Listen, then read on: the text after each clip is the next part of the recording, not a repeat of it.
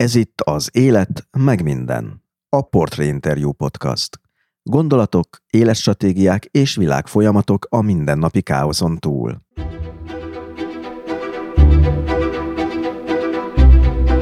Szereti és ismeri az orosz nyelvet, az orosz kultúrát. Így kétszeresen is sokkolta a diktatúrává visszaváltozó Oroszország Ukrajna elleni háborúja.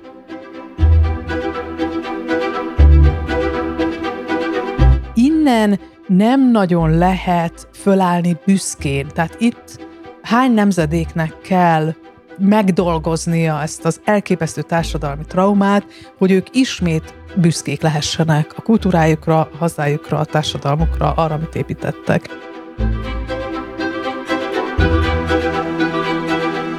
Tompa Andrea író regényeiben ezeket a továbbadott generációs traumákat is vizsgálja, hiszen az ő vállát is olyan súlyos örökség nyomta, mint az alkoholizmus, vagy az öngyilkosság.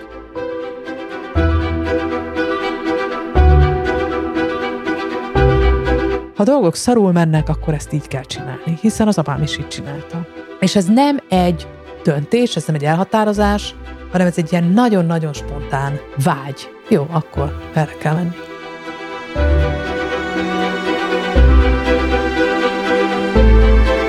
Eközben azt vallja, nem csak személyes dolgainkat kell átbeszélni, sőt, hazafiatlan, ha az író, a művész meg akarja úszni az országot feszítő közéleti kérdésekben az állásfoglalást.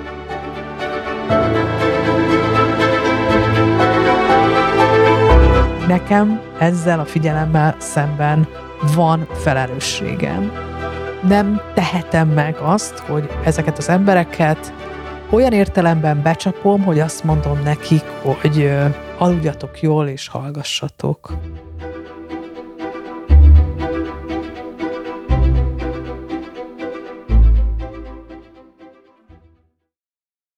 Kedves hallgatók, ez itt az Élet meg minden podcast 50. adása. Én Tóth Szabos Töhötön vagyok. Ebben az epizódban Tompa Andrával beszélgetek egy nehéz örökségről, szélmalomharcról, amit nem szégyen feladni, és arról, milyen az, amikor valaki szabad préda lesz saját hazájában.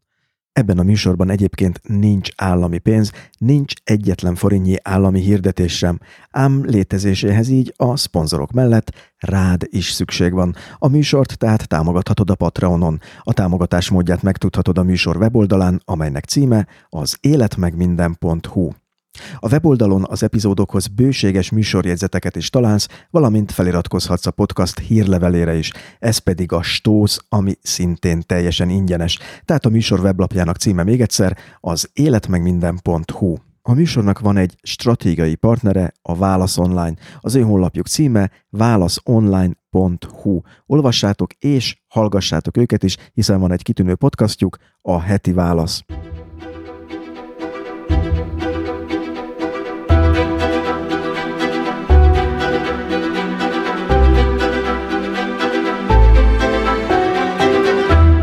Tompa Andrea a kortárs magyar prózairodalom egyik legizgalmasabb alkotója. Élénken foglalkoztatja felmenőinek, őseinek története, azoké a nemzedékeké, amelyek a 20. század nagy viharait megélve és túlélve alakították saját és gyermekeik, így az ő sorsát is. Kolozsváron született 1971-ben, Meghatározó élménye az 1989-es romániai forradalom.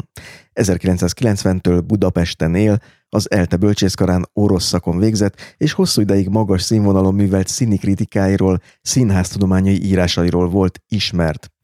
Első regénye csak 2010-ben jelent meg, amit aztán másik három nagy regény követett, ám a színház továbbra is része életének, például tanít a Kolozsvári Babes Bolyai Tudományegyetem színház és televízió karán.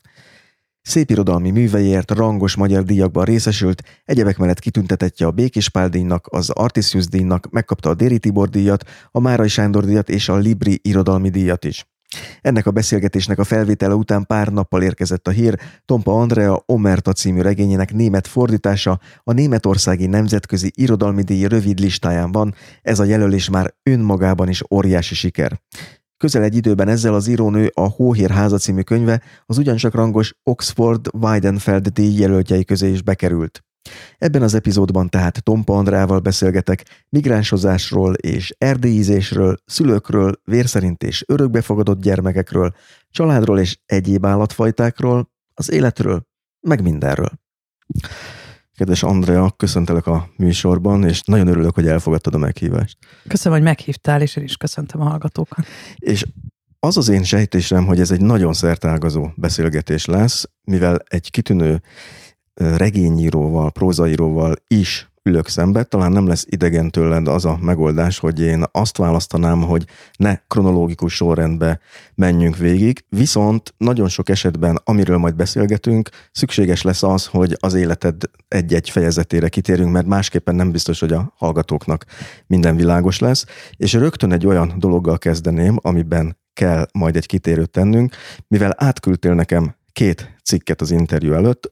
Öncenzúráról, cenzúráról, hallgatásról szólnak ezek, a, ezek az írások, és a Színház nevű folyóiratban jelent már meg az egyik a beszélgetésünk idején, és fog megjelenni a, a másik pár héten belül, és az, ezek mellett, a témák mellett ugye kitérsz az Oroszország és ukrajnai háborúra is, és hogy ez mekkora vízválasztó ez egy nagyon időszerű téma, de hogy erről beszélgethessünk, vissza kell mennem egy kicsit az időben, mert nem fogják érteni a hallgatók azt, hogy miért reflektálsz ezekre a dolgokra, hiszen te orosz szakon végeztél, és úgy tudom, hogy a 90-es évek elején kezdted itt Budapesten az orosz szakot? Igen, 90-ben kezdtem. Ez az az időszak, gondolom én, amikor az orosz tanárokat inkább átképezték más nyelvre, és nem nagyon tolongtak.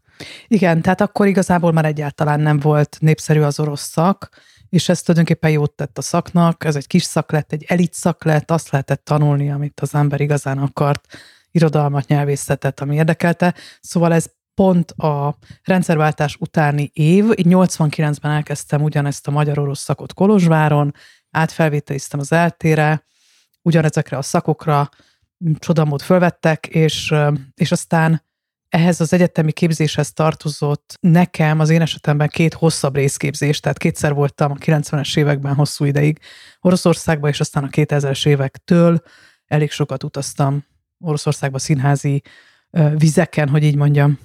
Mi az, ami egy fiatal lányt a rendszerváltás környékén, vagy a romániai forradalom közvetlenül előtte?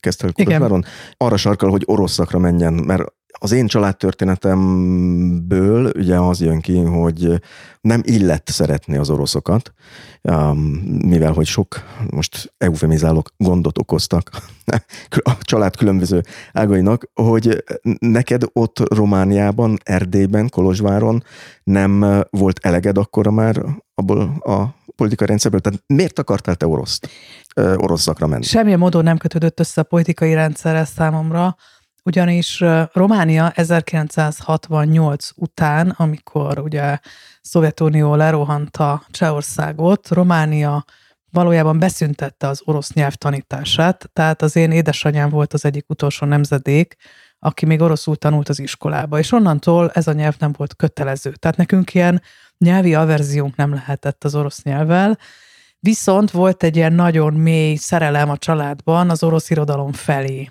apámban is, anyámban is. De az, hogy mi vitt engem végül is az orosz szakra, annak van egy nagyon egyszerű és praktikus oka. Romániában szakpárok voltak, tehát magyar plusz idegen nyelv szakpár, négy nyelvet lehetett választani, angol, német, francia, orosz, és mindenki, mivel az orosz nem tanították, az előbbi háromra ment. Én nagyon féltem attól, hogy nem vesznek fel az egyetemre, nagyon kevés hely volt, tehát hét helyet kell elképzelni úgyhogy arra 150 jelentkező volt 1989-ben. Ez körülbelül megfelel annak, amilyen sokan akartak mindig is az SZF-ére menni, színésznek menni, akár Budapesten, akár másút. És tulajdonképpen, mivel nem tanítottak oroszt, ezért az orosz szakok mindig betöltetlenül maradtak, és nekem azt javasolta egy csodálatos magyar tanárom, hogy ha azt akarod, hogy vegyenek föl, tanulj meg oroszul, mert arra senki nem jelentkezik. Kolozsváron sem. Kolozsváron sem, tehát ez egy teljesen népszerűtlen szak volt ott akkor a 80-as években, és ilyen értelemben persze volt nyilván egyfajta politikai averzió, de nem kötődött össze azzal, hogy nekünk kötelező lett volna oroszul tanulni. Ah, ezt nem is tudtam.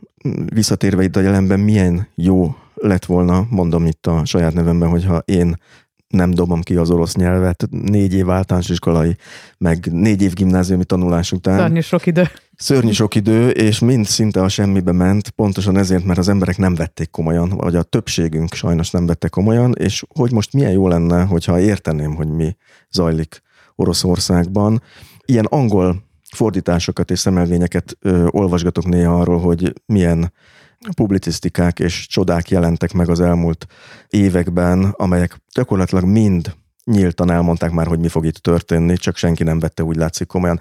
Téged, visszatérve itt a jelenbe, váratlanul érte az, ami itt Ukrajnában történt, vagy benne volt a levegőbe, érezted azt, hogy valami Oroszországban változóban van? Hát onnan kezdeném, hogy a 2010-es évek eleje óta elég sokat utaztam Oroszországba színházi fesztiválokra elsősorban, és néha tanítottam is, és azt lehetett látni, hogy azért Oroszország radikalizálódik, a cenzúra erősödik, és ahelyett, hogy esztétikai tárgyú cikkeket kezdtem volna írni, tulajdonképpen egyre inkább arról kellett írni, hogy mennyire szorul a hurok abban az értelemben, hogy a cenzúra elkezdi széttaposni a művészetet. Persze ez a, a politika és a, a művészet mindig valamilyen módon össze volt ott fornodva, de ez a, hogy is mondjam, a kígyónak az ölelése az egyre mérgezőbb volt, bár ez egy képzavar most, tehát most vagy megfolyt, vagy megmérgez, de valószínűleg ez ebben az esetben mindkettő igaz, így eh, metaforikusan. Tehát, hogy nagyon kiszolgáltatották kezd válni a színház, és tulajdonképpen a függetlenség nagyon nagy fenyegetettség alatt van. De, tehát ezt láttam, erről írtam is többször, de az, hogy mi történik február 24-én, én azt egy pillanatig nem hittem el. És ez azt mutatja, hogy hiába volt valamiféle tájékozottságom abban, és nyilván figyeltem a nyugati sajtót, de egyszerűen elképzelhetetlen volt, hogy ez megtörténik. Ez csak a tudatlanságomat bizonyítja. Tehát engem olyan szinten meglepett, vagy sokkolt, ami történt, és éppen ezért, mert ennyire kötődöm Oroszországhoz, és valójában egy olyan mély kulturális kapcsolat köt össze Oroszországgal, ami most nagyon megrendülőben van. Tehát mindaz, amit tapasztalok, és nagyon figyelem az orosz kulturális életet, sokkal kevésbé az ukránt, mert Ukrajnához ilyen értelme nem kötöttem, nem is tudok ukránul, tehát Putyin híresztelésével ellentétben az egy másik nyelv és amikor valaki ukránul kezd beszélni, akkor megértem, hogy politikáról beszél, vagy az időjárásról, de a mondatait nem értem meg. Szóval, hogy ez nagyon felkavart és megrendített, és ezért nem tudom levenni a tekintettemet Oroszországról, hiszen ez fogja meghatározni azt, hogy egy csomó tekintetben hogyan gondolkodunk majd magunkról. Ha idézek az egyik cikketből, azt írtad, hogy ez a mostani pillanat, amely sajnos sokkal hosszabb lesz egy pillanatnál, és nem csak generációkon átívelő traumákat fog okozni, de kultúrák, egész társadalmak súlyos összeomlását elsősorban talán az oroszét hozza majd. Ez hogy értetted, hogy az orosz kultúra összeomlását? Ezek nagyon súlyos szavak. Igen, és én ilyen szavakat soha nem írtam le. Miközben én elég sokat írtam mindenféle diktatúrákról, főleg így a magunk házatáján, hogy így mondjam. Azt gondolom, hogy egy morális összeomlás már megtörtént. Ha párhuzamokat keresek, és ezt az orosz elemzők is kínálják ezeket a párhuzamokat, akkor a harmadik birodalom és a 30-as évek vége és a háború elkezdése, és ott kell keresgélnünk a párhuzamokat. Látjuk ezt a hogy így mondjam, ezt a fél szvasztikát, tehát az a Z, az egyértelműen egy horog keresztnek a fele. A jelhasználat is arra utal, amikor fölfestik valakinek az ajtajára. Ezt bosszúból, tehát azoknak az ajtajára festik, akiket a rendszer ellenségeinként bélyegeznek meg? Igen, ez körülbelül ugyanaz a gesztus, mint amikor a Dávid csillagot fölfestik vagy kötelező érvényel kell hordani, mint egy ilyen önmegbélyegzés, vagy egy kötelező megbélyegzés, vagy egy ilyen rámutatás.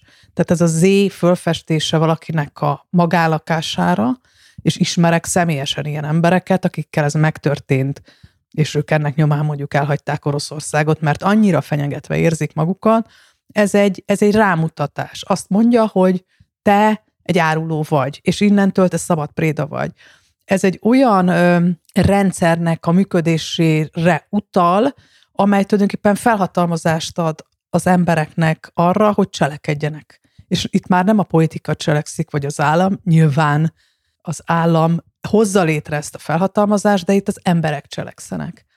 Tehát én ezt az összeomlást úgy gondolom, hogy tehát nem csak azt jelenti, hogy megbénul az ország, nem tudja kifejezni önmagát, hogy hatalmas, őrületes emigrációs hullám van a kultúra területén, és valószínűleg minden más területen, gazdasági területen is, hanem innen nem nagyon lehet fölállni büszkén. Tehát itt hány nemzedéknek kell megdolgoznia ezt az elképesztő társadalmi traumát, hogy ők ismét büszkék lehessenek a kultúrájukra, a hazájukra, a társadalmukra, arra, amit építettek. Tehát ilyen értelemben gondolok erre.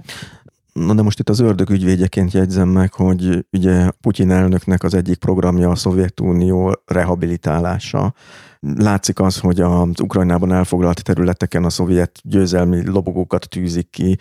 Hát, hogy úgy tűnik, hogy ez a büszkeség, ez ott van, tehát, hogy ők a második világháborús részben mitológiát, részben valóságot beleplántálják az emberekbe, erre büszkék lehetnek, és, és ez szinte már egy ilyen állami ideológia révén egy széles körben elterjesztett büszkeség, ez nem pótolhatja ezt a én ott kezdenék vitatkozni veled egy, egy lépéssel még korábban, hogy ismerjük ennek a háborúnak a céljait. Tehát igazából ennek a háborúnak ugye ez a denacifikáció, hogy nácitlanítás. Nácitlanítás, ugye, amit használtak a harmadik birodalom összeomlása után is, de valójában ki mondja meg, hogy mikor történt meg a nácitlanítás? Tehát az mikor vázik egy befejezett célá? Ezt nem tudjuk, mert ez egy nem mérhető cél.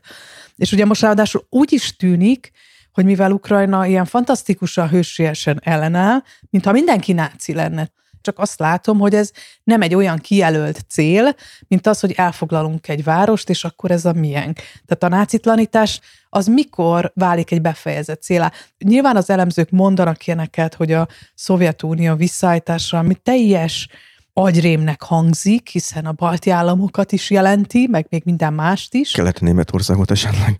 Nem volt hát igen, a, a Szovjetunió része, akár, de, de, de, hát akkor ho, ho, mi lesz Örményországgal, mi lesz Grúziával, mi lesz Kazaksztánnal. Tehát ott azért még van egy pár állam, de inkább az a dilemmám, hogy ennek a háborúnak mikor lesz olyan értelme vége, hogy valami teljesült. Ez nem látható. Igen, nekem nagyon az az érzésem, még egyszer mondom, hogy én csak ilyen angol feliratokkal nézegetem néha az orosz állami televízió műsoraiban mi zajlik, és az egészen megdöbbentő, mint hogyha szabadon engedték volna a kutyákat, tehát tényleg olyan dolgokat mondanak ki, mint amire te is utaltál, mint hogyha a 30-as évek második felében lennénk, és át ott műsorra kerül az, hogy a következő majd Finnország lesz, meg, meg ha sokat beszél a NATO, akkor majd megyünk Berlinbe, tehát hasonló színvonalon zajlik a beszélgetés, de talán nekem még ijesztőbb az, amit szintén említettél, hogy hol van ennek a vége, mert ugye a nácitlanítás az elérheti magát Oroszországot is, ugye az ébetük felrajzolása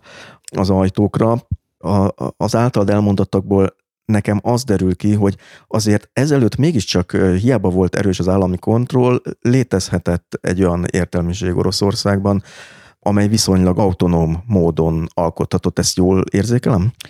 Abszolút, és tulajdonképpen az utolsó percig létezhetett, és létezik, bár azt kell mondanom, hogy azok az emberek, akiket én most jelenleg követek, akik majdnem mind a YouTube-on a, a csatornákat tartanak fenn, és semmilyen más fórum nincs számukra már, Előbb-utóbb majdnem mindenkiről kiderül, hogy éppen most Grúziában van, éppen elment Berlinbe egy tudományos kutatásra egy évre, tehát hogy hirtelen ezek az emberek valószínűleg nem feltétlenül kimondott módon, de akár olyan fenyegetésnek vannak kitéve, ami miatt el kell hagyniuk az országukat, és azok az újságírók, akiket követek, és néhány nagyon rendkívül bátor, tehát én Oroszországban még mindig látok szabad beszédet. Tehát az a csodálatos, hogy azért mindig lesznek emberek, akik elég bátrak lesznek kimondani dolgokat, akár megkérdezni dolgokat. És nem csak a Nobel békedíjas Muratovra gondolok, aki azt mondta, hogy ő megy el utoljára, és elég jó alkoholkészlete van. A, az Echo Moszkvai betiltott rádió főszerkesztőjével együtt felhalmoztak egy jó készletet, és majd ők lesznek az utolsók, akik lekapcsolják a lámpát, de mindig vannak fiatal újságírók, fiatal nők is, akár a Gargyeva, akit követek, és napi szinten nagyon-nagyon nagy nézettségű műsorokat tesz föl, Szóval van szabad szó. Mennyire jellemző az, hogy ez az értelmiség, ez a független értelmiség beszél, megnyilatkozik ebben a kérdésben? Azt kell mondanom, hogy egy nagyon furcsa térkép rajzolódik ki. Én nekem a nézőpontom elsősorban színházi, vagy a tudásom, ahonnan elkezdtem figyelni az eseményeket, és egyre inkább kiterjedt írókra. Azt kell mondanom, hogy az írók közül mindenki, aki szabadon beszél, ma külföldön van. Mindenki. A színháziak közül azok, akik intézményeket vezetnek, állami intézményeket, mert másfajta intézményrendszer nincsen, tehát a független intézményhálózatot Oroszország nagyon sikeresen felszámolta az elmúlt eh, évtizedben, ők nagyon ritkán tudnak beszélni. Akkor igen, ha kilépnek a munkahelyükről. Naponta lehet látni azt a színház, teátr folyóirat, amelynek a főszerkesztője szintén emigrációba kényszerült, mert az ő ajtajára festették fel ezt a bizonyos Z betűt, és azt hiszem az orosz kritikai gondolkodásnak az élharcosa volt Marina Davidova, ez az újság naponta fölteszi a csatornájára azt, hogy ki az, aki fölmondott, ki az, akit kényszerítettek fölmondani, ki az, akit kirúgtak, és onnantól szabaddá válik a beszéd, de nyilván onnantól az ajtók nagyon gyorsan záródnak is. Olyan értelemben, hogy a fenyegetettség nagyon komolyá válhat, és ezek a művészek akár egy pillanat alatt kényszerülnek elhagyni az országot azt nem látni, hogy állami intézményekben emberek képesek legyenek beszélni, mert az intézmény azonnal tulajdonképpen így megszállja az FSB, az a a KGB utódja. A KGB utódja, a minisztériumi kiküldött, és igazából most már állami szintű az a rendelkezés, hogy aki nem érte egyet Oroszország politikájával, az ne dolgozon állami intézményben. Ez egy javaslat. Most hogy lehet egy ilyen országban tulajdonképpen jó szívvel állami intézményben úgy dolgozni és fizetést elfogadni, hogy közben az ember azt gondolja, hogy mégis az országom egy, a hazám egy, egy elkövető, egy gyilkos.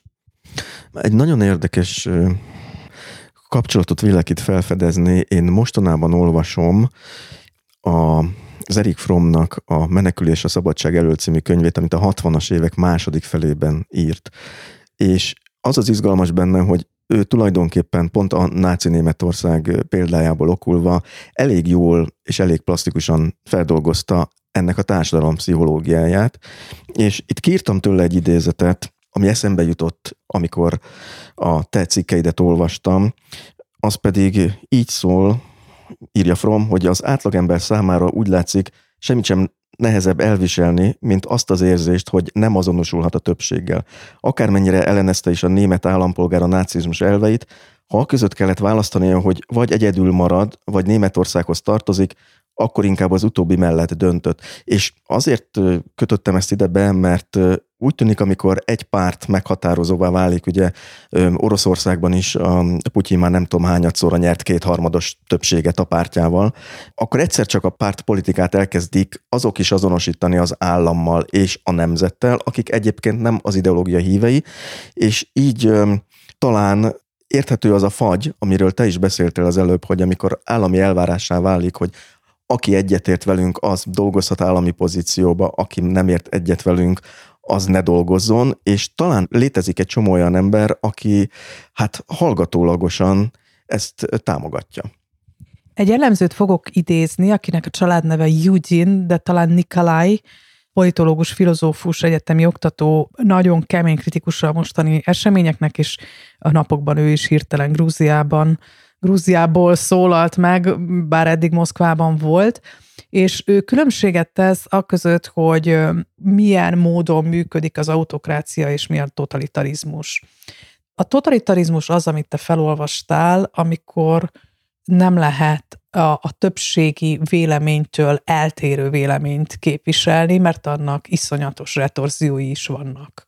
From ugye onnan fogalmazza meg, hogy az ember maga nem tudja ezt elviselni, én inkább azt látom, hogy, és most éppen Brechtet tanítok az első éves diákoknak, hogy Brecht is ugye a harmadik birodalom létrejöttekor, Hitler uralomra jutásakor elmegy, elhagyja az országot számos más értelmiségi társaságában, hogy ez a fenyegetés kívül van, és nem belül van az, hogy az ember nem bírja elviselni, nem ért egyet a többséggel.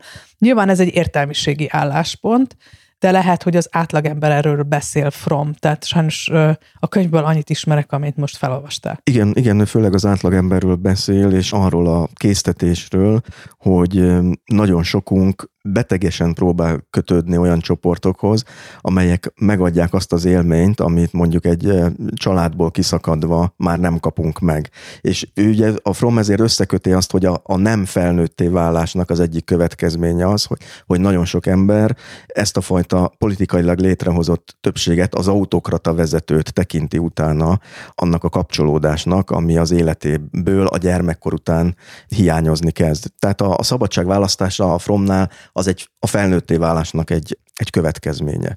És, és itt ugye ezt kihasználják ezek az autokrata vezetők, hogy megteremtik ezt a közösségi élményt, ezt a kapcsolódási lehetőséget, hogy nem kell a szabadságot választani, de részei lehetünk egy, egy csoportnak.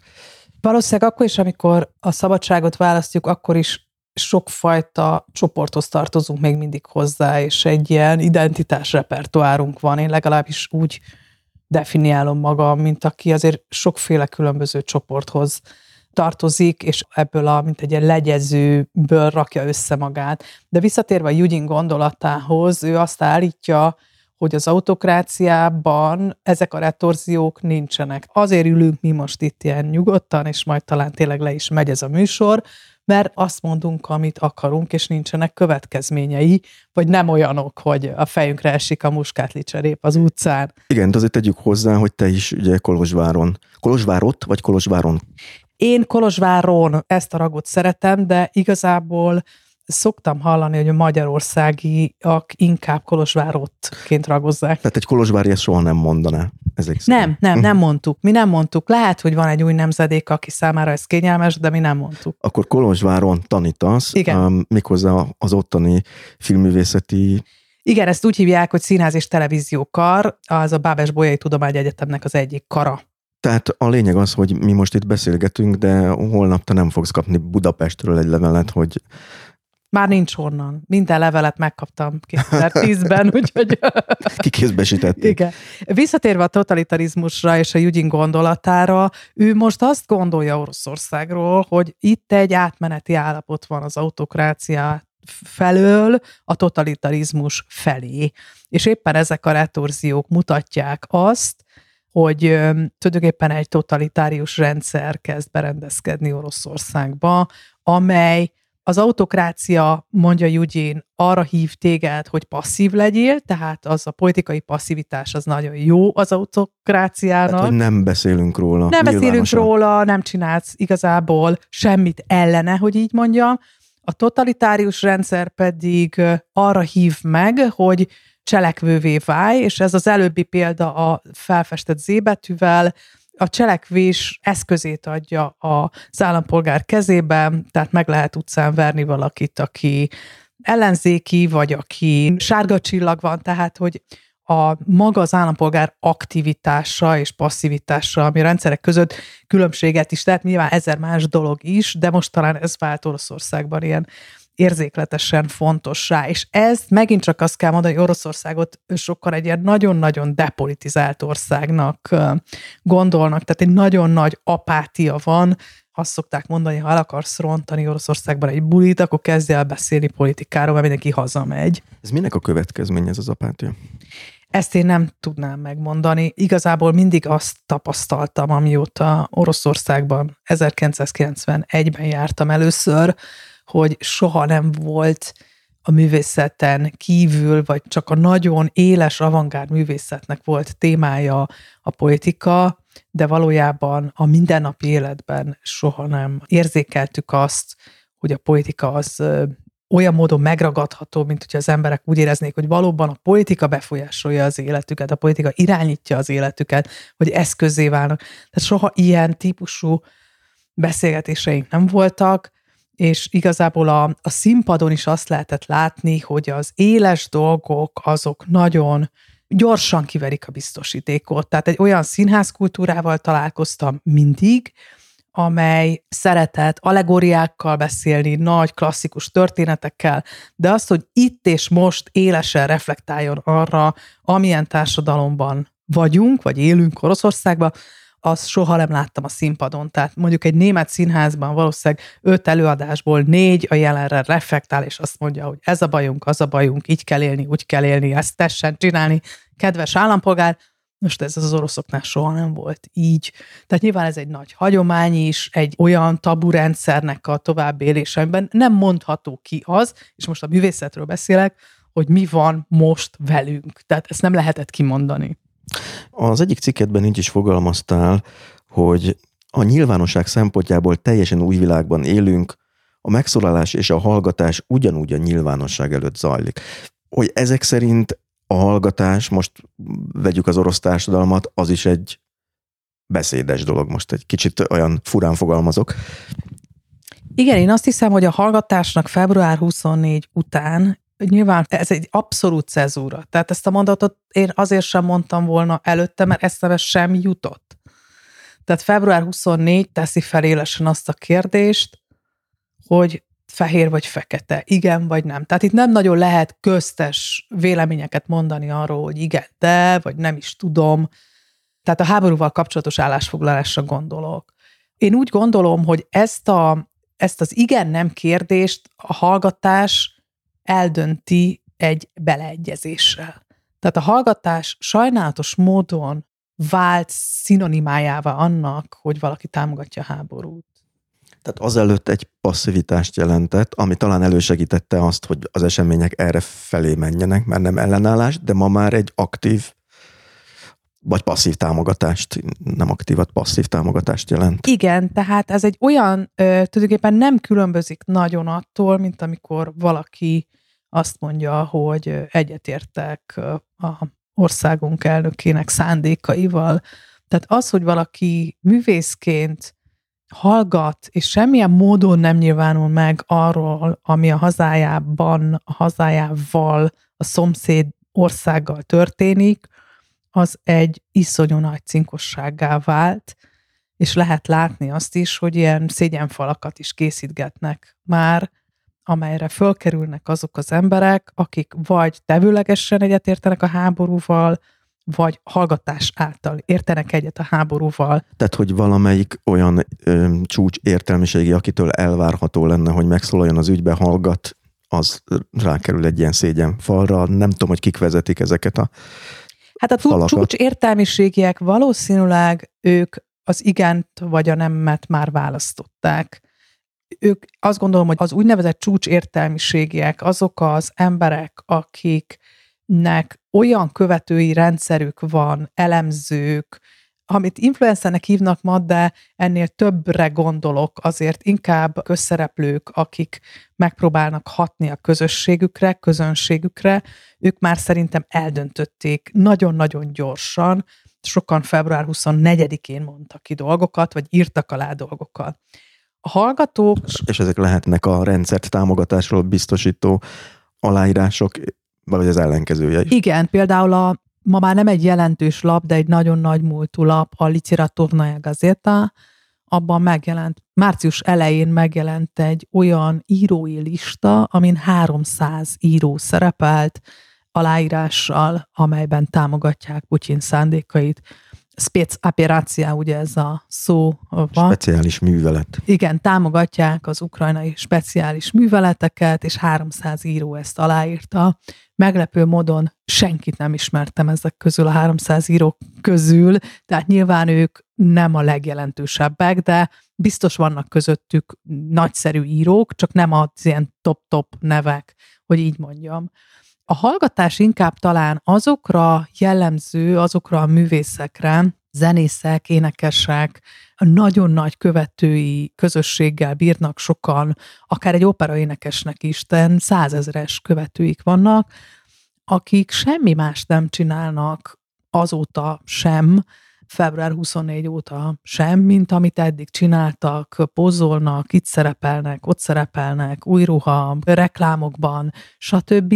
Tehát nincs egy ilyen pro-háborús megnyilvánulásuk, de ezzel a hallgatással, amelyel tulajdonképpen semmilyen társadalmi felelősségvállalás a részükről nincsen, na ez fogalmazható, vagy nevezhető hallgatásnak, és azt hiszem, sokaknak a passzivitását legitimálja tulajdonképpen az, hogy lám, ő egy ilyen nagy sztár, ő egy híres karmester, egy operaénekes, egy zenész, neki erről nincs véleménye, akkor nekem se kell, hogy legyen. Nagyon izgalmas, és a cikketben te is írtál róla, hogy a, hogy lehet az, hogy egy ilyen horderejű kérdésre valakinek nincs véleménye. De itt egy kicsit, vagy nagyon képbe kerül a mi szűkebb hazánk is, vagy tágabb hazánk. Pát... ahogy ezt, ezt Terázi mondta. Igen, pátriárkánk. Tehát, hogy azért itt is jellemző ez a mentalitás, hogy ebben a műsorban nem politizálunk, én nem politizálok, mint hogy az valami guztustalan, a közéleti kérdésekben megnyilvánulni valami guztustalan és alantas dolog lenne, és hát a, egy igazi nagy művész, ő nem alacsonyodik le a politikához, de ha jól érzékelem, ezt te is elég hazug megközelítésnek tartod. Én nem használnám, tehát én azt gondolom, hogy te használhatod a hazug szót, de én a társművészekre, hogy így mondjam, nem szívesen mondom. Én ezt egy nagyon, egy megúszásnak gondolom. Valaki meg akarja úszni azt, hogy elveszítse azt a szeretetet, amit a rajongói közössége, olvasói, nézői nyújtanak neki, és nem hiszem, hogy arról van szó, hogy semmiről ne volna véleménye, hanem az a félelem munkál benne, hogy mi van, hogyha elveszítek öt olvasót, vagy 15 nézőt. Lehet egy olyan narcizmus is mögötte, talán ez egy fokkal még rosszabb is, amikor azt hiszük, hogy mi fölötte állunk ezeknek a dolgoknak. Tehát nekem művészként, tudósként, nem tudom miként, nekem jogom van, vagy gazdasági elit tagjaként nekem jogom van ahhoz, hogy semmilyen módon ne legyek felelős mindazért, ami történik abban a társadalomban, amiben élek. Mert, és a mondat talán így folytatódik, hogy mert ez a narcizmus talán azt is jelenti, hogy én nem élek ebben a társadalomban. Én ezen a társadalomon kívül élek. Én fönt lakom a dombon, ha rossz indulatú vagyok, és ezt mondhatom, vagy valami szigeten, ahol a bezárkózom a kastélyomba, és ott én tulajdonképpen nem vagyok a társadalom része. De ez egy megengedhetetlen gondolat, hiszen ilyen módon tulajdonképpen az ember odadobja a hazáját koncnak, hogy az bárki rágja és csináljon ott. Tehát ez egy, hogy is mondjam, ilyen szavakat nem mondunk ma, de mégiscsak az oroszok bátran kimondják ma azt, hogy hazafi vagyok, igen, és kritizálom Oroszországot. Szóval ez egy, ez egy igazán mélyen hazafiatlan attitűd, amikor az ember így nem mer felelősséget vállalni azért a közösségért, amelyből van, amelyben él, amelyben ha lehet adót fizet, használja az útjait, az iskoláit, vagy, vagy nem használja, mert mindent megold magámba, és a, hogy is mondjam, saját oázisában próbál létezni, de ezek ilyen nagyon narcisztikus, ilyen elitáriánus nézőpontok, amitől nekem azért borsódzik a hátam. Um, nem említetted azt, hogy azért itt Magyarországon is megfigyelhetők bizonyos retorziók, állami retorziók, akkor, amikor valaki hát úgymond határozott álláspontra helyezkedik, és most itt nem feltétlenül pártpolitikára kell gondolni, hanem olyan társadalmi ügyekre, amely, amelyben valaki a saját maga által vallott értékeket nyíltan próbálja képviselni.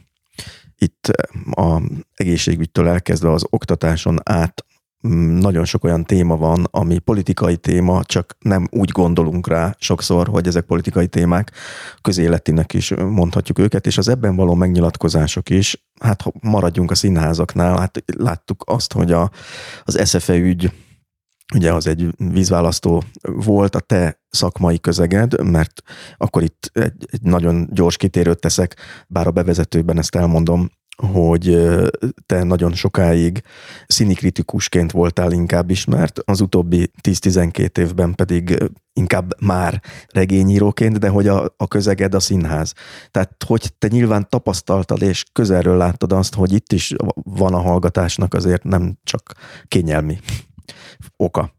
Igen, én azt láttam, és egy kicsit vizsgáltam is azt ebben az említett cikkben, hogy tulajdonképpen hogyan működik egy magyarországi színigazgató esetében az öncenzúra, miben működik. És azt jól lehet látni, és nyilván olyan színházakat szólítottam meg, amelyeknek a vezetői valamilyen módon konfrontálódtak, vagy valamilyen módon ezeket a színházakat úgynevezett ellenzéki vagy balliberális színházakként bélyegezték meg, és azért mondom, hogy bélyegezték meg, mert ezzel valójában ugyanakkor el is ijesztik a másfajta nézőit a színházaknak, vagy legalábbis szándéka szerint egy ilyen megbélyegzés azt is jelenti, hogy na te oda nem menj, ha nem az vagy, hanem azonosulsz vele. Ha rendes állampolgár vagy. Igen. Itt azért olvastam fel ezt, a, ezt az idézetet a Fromtól, mert ugye pont ezt a mechanizmust próbálja megragadni, hogy az állampolgár, aki azt érzékeli, hogy az országa ellen beszélnek, de hát ugye ott a csavar az egészben, hogy az ország az egyre inkább egybecsúszik a párttal.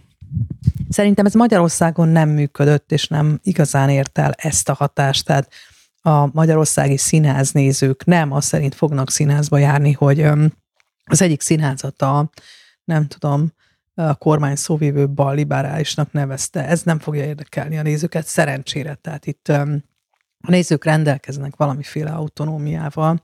De visszatérve az igazgatókhoz, én azt tapasztaltam az ő válaszuk alapján, hogy az igazgatók voltak éppen olyan öncenzúrát nem gyakorolnak műsorpolitikát illetően, vagy hogy hogyan, milyen rendezésben, milyen interpretációban kerüljenek színre az egyes művek, de abban meg igen, hogy hogyan szólalnak meg a nyilvánosságban.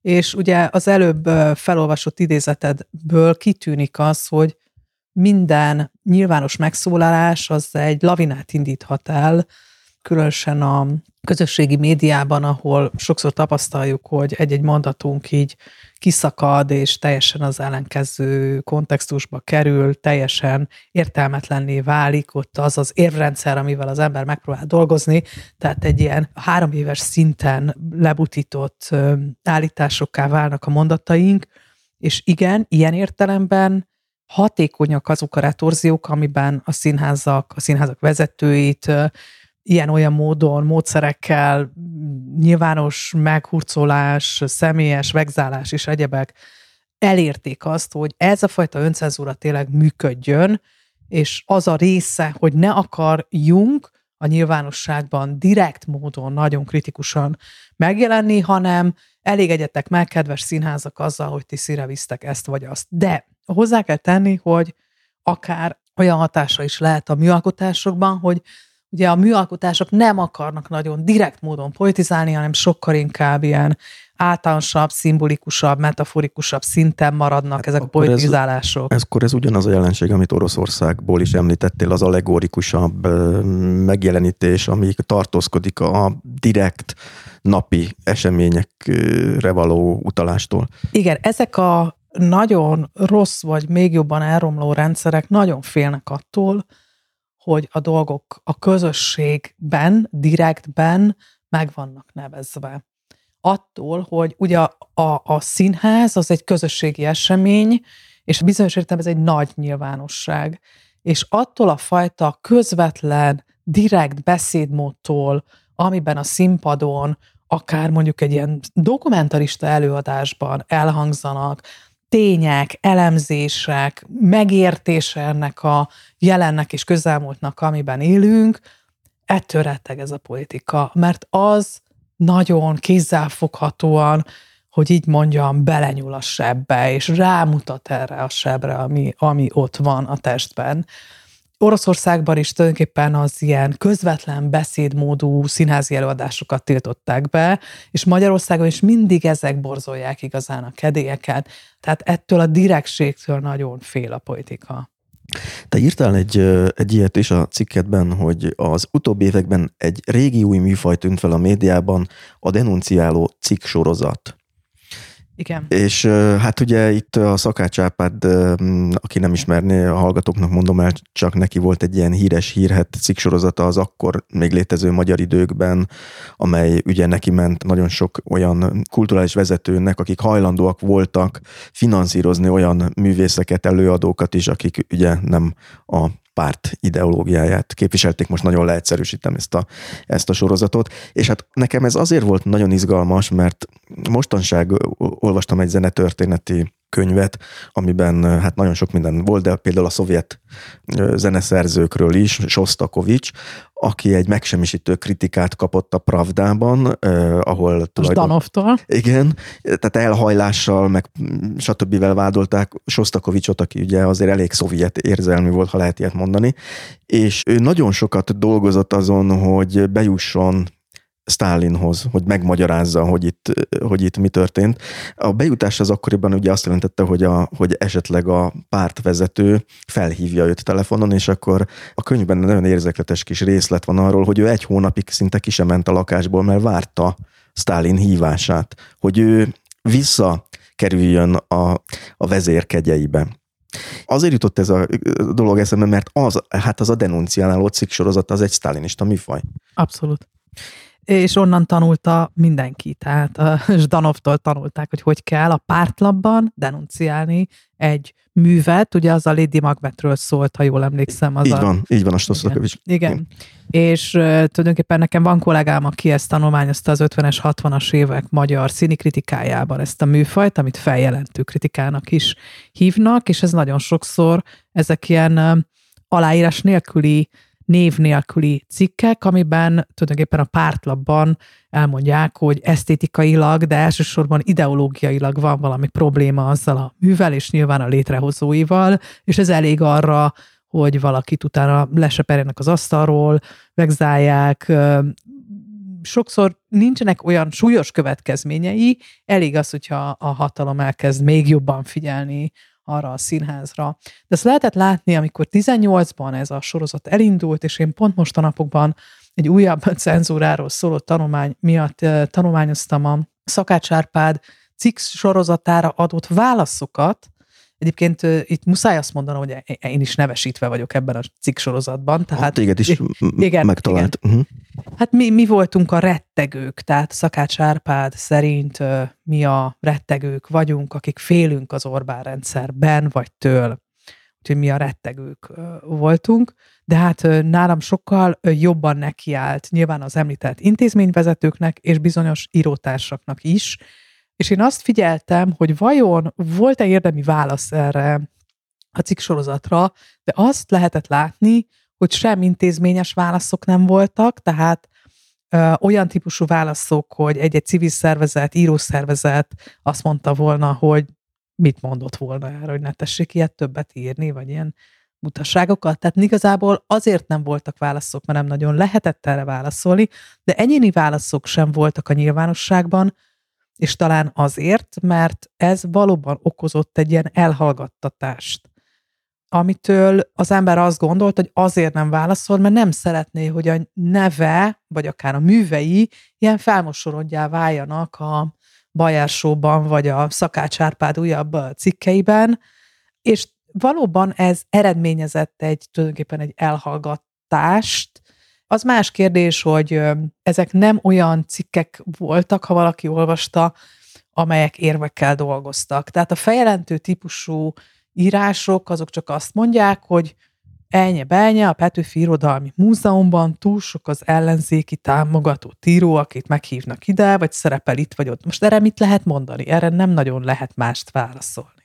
Igen, de gondolom ennek az a következménye, hogy lehet, hogy nincs intézményesített megtorlás ezután, de lehet, hogy aki ott ül, éppen az háromszor meg fogja gondolni legközelebb, hogy majd ha dönt arról a támogatásról, akkor azt fogja támogatni, akit így kiszerkesztettek ebben a, egy ilyen cikksorozatban. Én egyébként el tudom képzelni, hogy ezeknek a cikkeknek volt azért komolyabb hatása, például olyan értelemben, hogy a vidéki meghívásokon, az én vidéki meghívásaimon is jól lehetett látni, hogy korábban mondjuk egy vidéki könyvtár, egy szervezet, egy olyan szervezetről beszélünk, vagy intézményről, ami állami működésű, vagy az állami támogatású, tehát nem arról van szó, hogy egy orvosókör félt volna meghívni, hanem mondjuk egy vidéki könyvtár, vagy egy vidéki rendezvény, nem biztos, hogy erről a listáról akart embereket hívni, és lehet, hogy kétszer is meggondoltak, különösen azokat az eseteket, ahol ahol bizonyos szereplők, és én nem voltam köztük,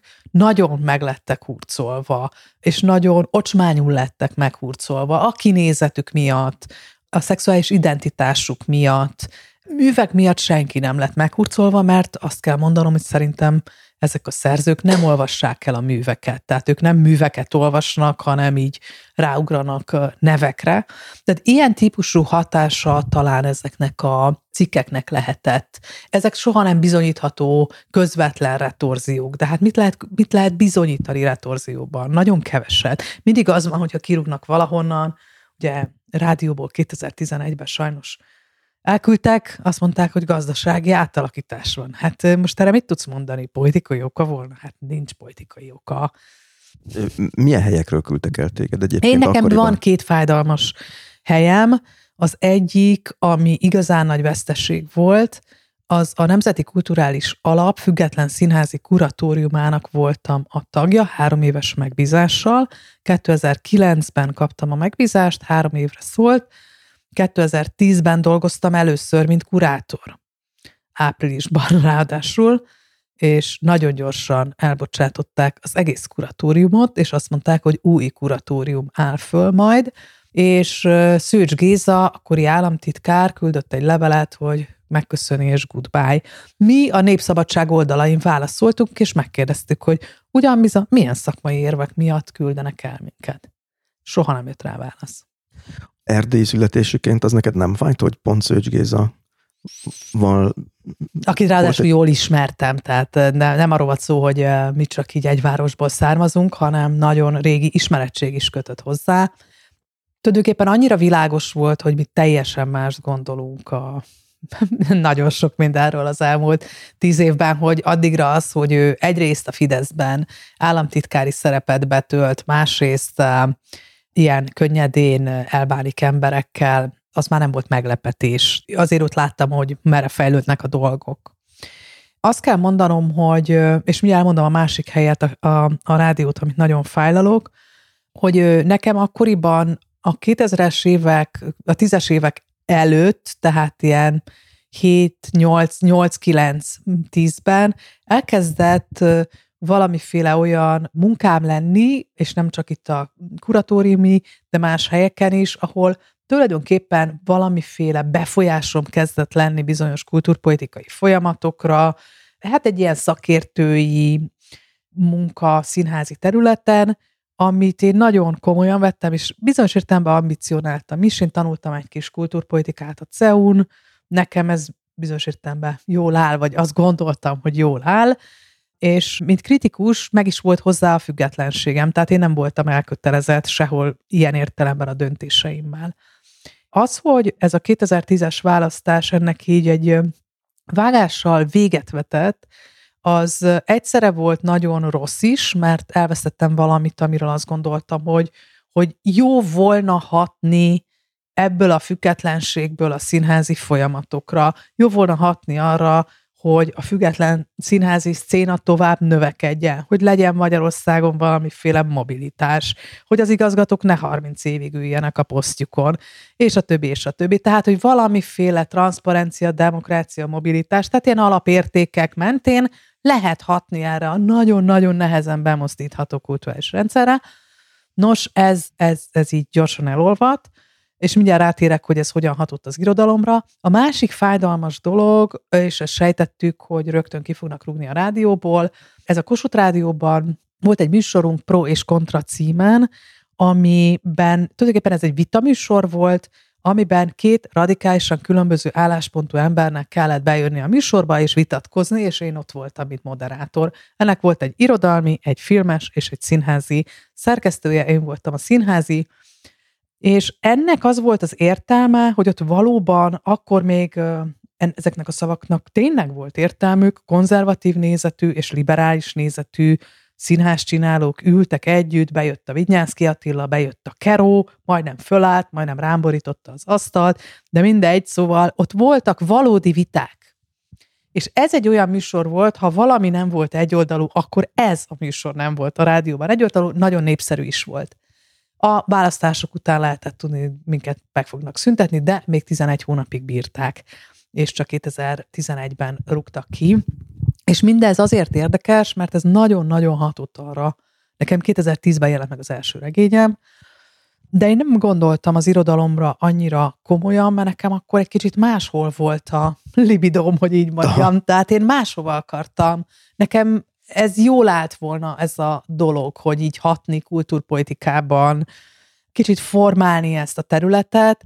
Elnöke voltam a Színházi Kritikusok céhének 2009-től 15-ig, az két teljes ciklus, ez egy jó kis civil szervezet, és ez is egy olyan eszköz volt, amivel azért úgy lehetett mindig kommentálni, rámutatni arra, hogy milyen hülyességek történnek. Tehát nagyon sokat próbáltunk poetizálni ezzel a szervezettel együtt, de hát ennek mind bizonyos értelme úgy lett vége, hogy ezek a független szakértői szerepek, ezek egyszerűen nem kellettek többet tíz után. Úgyhogy én nekem ott volt a nagy, nagy játszótér az irodalom, ahol aztán végül is azt csináltam, amit akartam. És ezen a játszótéren te most már négy nagy regényt írtál meg. Ugye ezekre mindenképpen ki fogunk térni, sőt, nem csak kitérünk, hanem, hanem téma lesz. Viszont van egy másik ügy, aminek az egyik főszereplőjévé váltál, nyilván akaratottól függetlenül, ez pedig amikor Dúró Dóra ledarálta a Meseország mindenki című könyvet, amiben ugye hát az volt a lényeg, hogy nagyon sokféle kirekesztett csoport, vagy áldozati csoport ö, problémáit felmutatva írottak mesék felkérésre, és ennek a, az egyik mesének voltál te a szerzője, és hát ugye így visszanézve azt még érteni vélem, hogy egy kultúrháborúban esetleg miért találják meg azokat, akik a, a homoszexualitással foglalkoznak, de ugye a temeséd az örökbefogadásról, az örökbefogadott gyerekekről szólt. Igen, hát ezt a történetet tanulmányoztam mostanában szintén azért, hogy megértsem, hogy ennek a gesztusnak, ennek a ledarálásnak milyen fantasztikusan gyümölcsöző és szolidáris hatásai is voltak, illetve milyen elképesztő retorziói is voltak. Egy közbevetést engedj meg csak azoknak a hallgatóknak, akik esetleg nincsenek képben. Ugye itt a mi hazánk politikusaként politizáló Dúró Dóra úgymond az aberráció és az abnormalitás elleni tiltakozásul darálta le ezt a mesekönyvet, mert hogy szerintük ez a gyerekekre nézve káros hatásokkal bírt. Bocsánat, csak a közvetését. Igen, tehát rám igazából érzelmileg nagyon rosszul hatott ez a könyvledarálás, már csak azért is, mert nyilvánvalóan a náci könyvégetésnek egy szinonimájáról van szó, meg arról is, hogy ahogy mondtad, én egy örökbefogadós mesét írtam, tehát tulajdonképpen az én családmodellemet is ledarálta, de azért annyit muszáj elmondani, hogy nem én voltam a célpont. Tehát ha ebben a uh, mesekönyvben csak örökbefogadós mesék vannak, akkor az nem éri el durodóra inger küszöbét, hanem itt elsősorban nyilván azok a mesék, ütötték ki nála a biztosítékot, nem tudom, hogy egyáltalán elolvasta-e, vagy csak így egy ilyen benyomása volt, vagy a könyv híre érte őt el, mert ez nagyon sokszor így történik, hogy ezeket a műveket, ezeket az emberek nem olvassák el. Itt nyilvánvalóan azok az élet családmodellek, irritálnak, amelyek a meleg kapcsolatok, az úgynevezett LMBTQ emberek, nem szeretem ezt így mondani, de ehhez a közekhez kötődnek. Az, az nagyon fontos látni, hogy nagyon-nagyon komoly társadalmi szolidaritás indult el, nem csak a mesekönyvvel, hanem ugye azt kell látni, hogy a most áprilisi népszavazási eredményt ez a mesekönyv bizonyos értelemben befolyásolta. Tehát be tudott mozdítani olyan szolidáris csoportot, 1 millió 600 ezer ember érvénytelenül szavazott ezekre a nagyon ostoba népszavazási kérdésekre, amelyek nem létező kérdései a mai magyar társadalomnak. Hozzáteszem, hogy a könyvnek három vagy négy kiadása van, és legalább tíz nyelvre már lefordították. Amikor engem megkerestek a Labrisból, hogy... Ez a Leszbikus Egyesület volt a kiadója a könyvnek. A kiadója a könyvnek, igen. A Borgos Arnak keresett meg, a kötet egyik szerkesztő, akit régről ismerek, pszichológus, és mondta, hogy hát ilyen alternatív családmodellek, és hát gondolkodtam, hogy egyrészt az alkoholista család, mert abban is érintettek vagyunk alkoholista szülők gyerekeként, vagy örökbefogadós történetet írjak, és mivel én még sosem írtam, nem publikáltam mesét, azt gondoltam, hogy jó, ennek a Labrisznak megírom ebbe a teljesen marginális mesekönyvbe, mert ezt senki nem fogja észrevenni, és itt legalább kipróbáltam, hogy milyen mesét írni. És ezzel a szándékkal, hogy ez egy ilyen nem lesz nagyon látható, ez egy ilyen kis, ez egy nagyon kis projekt, és úgy képzeltem el, hogy nyomnak 500-800 ezer példányt, és majd mi fogunk házalni, és megpróbáljuk ugye rásozni néhány emberre. Ahogy rengeteg könyvvel szokott ilyesmi lenni, tudjuk. Ehhez képest ugye történt valami egészen hajmeresztő, tehát 30 ezernél tart ez a könyv eladási példányszáma. Írtatok köszönő levelet a... Durodórának? Nem.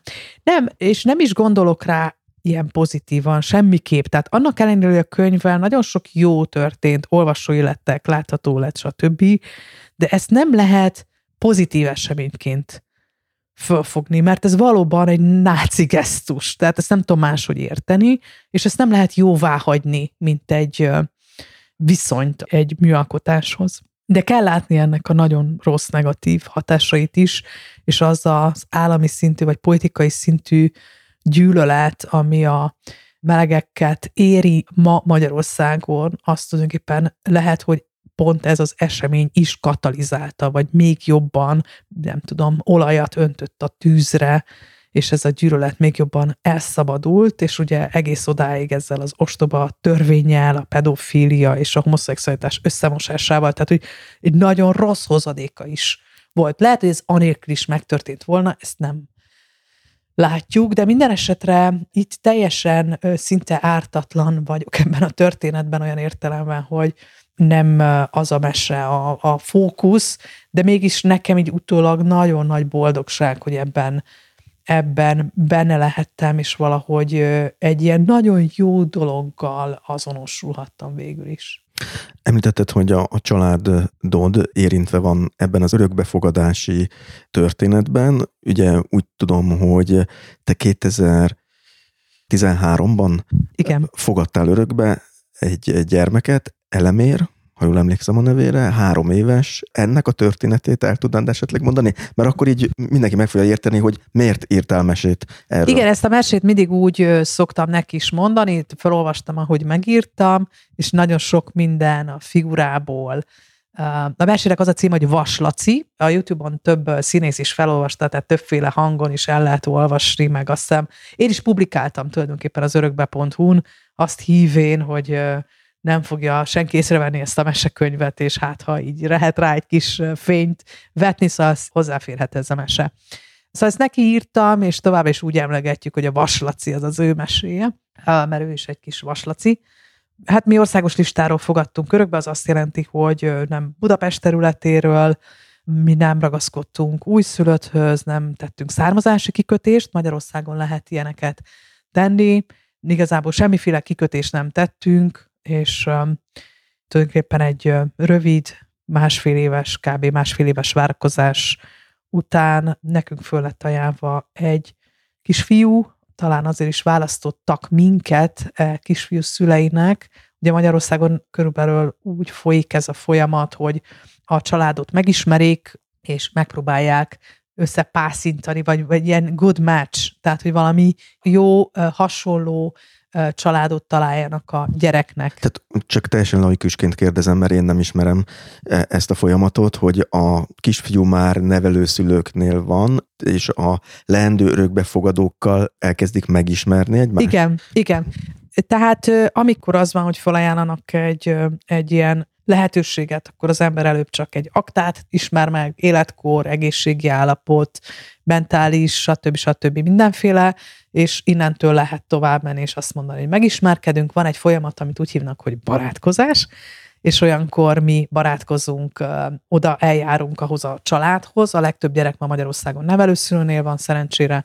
Eljárunk a családhoz, megismerjük, egyre több időt töltünk vele, el is visszük, sokszor elvisszük egész napra, azért, hogy együtt legyünk, és akkor van egy ilyen kihelyezés, amikor a gyereket hazaviszi a család, az örökbefogadó család, és onnantól egy hónapra kihelyezi az állam ehhez a családhoz, és az alatt az egy hónap alatt az ember még mindig meggondolhatja magát, még visszaléphet, ha nem lép vissza, akkor egy hónap múlva a gyereket újra anyakönyvezik, és soha semmilyen iratában többé nem szerepel semmi azon kívül, hogy mi az ő neve és születési helye adatai, tehát ő nem látható az anyakönyvi kivonat alapján nem azonosítható, mint örökbefogadott gyermek, fölveszi a család nevét, ez kötelező, lehet változtatni a keresztnevét, de ma már azt javasolják, hogy ne változtassunk rajta, ami érthető, hiszen egyrészt ő már nagy, őt már valahogy hívják, de akkor is a csecsemő azt a nevet valaki neki adja. Az Amikor ti örökbe fogadtátok a fiatokat, akkor három éves volt, ugye? Igen, három és fél. Igen. Igen, hát ő már járt meg minden, és általában azt szokták mondani, amikor az ember hazavisz egy kisgyereket, hogy ez, ez egy vicces tanács, de azóta is sokat gondolok rá, eszik, alszik, kakál. Hogy ezek a feltételek az első hónapban ne várjunk többet attól, hogy a gyerek működjön, ha a gyerek ezt csinálja, akkor a gyerek működik. Ha bármelyiket nem csinálja, akkor ott valami elakadás van, meg valami szorongás van, valami baj van, valami egészségi probléma is lehet. Tehát az eleje az egy ilyen nagyon alap működésnek a beállítása, és aztán elkezdünk tulajdonképpen egymással ismerkedni, hiszen meg kell ismernünk egy kis embert, aki, egy gyereket, aki hoz magával már szokásokat, meg beidegződéseket, meg nagyon sok mindent, ami ő, és ő is bekerül egy teljesen új közegbe, mi családunkban meg kell ismernie minket, milyen szokásaink vannak, hogy élünk, hol lakunk, hogy, hogy kell az életet nálunk bonyolítani. És tulajdonképpen innentől megy az a folyamat, az a soha be nem fejezhető folyamat, hogy, hogy így egymás közelségébe egymást folyamatosan megismerve családdá válunk. Az nem egy gyors dolog a családdá válás, főleg egy, egy nagyobb gyereknél, valószínűleg egy kicsinél sem, hiszen nem az történik, hogy van két ember, és oda érkezik egy harmadik, hanem hogy az a kettős értelme megszűnik, és az egy hármasság kell, hogy felnőjön, kivirágozzon, és az egy nem akadálymentes út, hogy így mondjam. Szóval ott azért vannak buktatók. Nekem meglepő volt olvasni az egyik ezzel kapcsolatban adott interjútban, hogy ezt a nevelőszülőséget tanulni kell.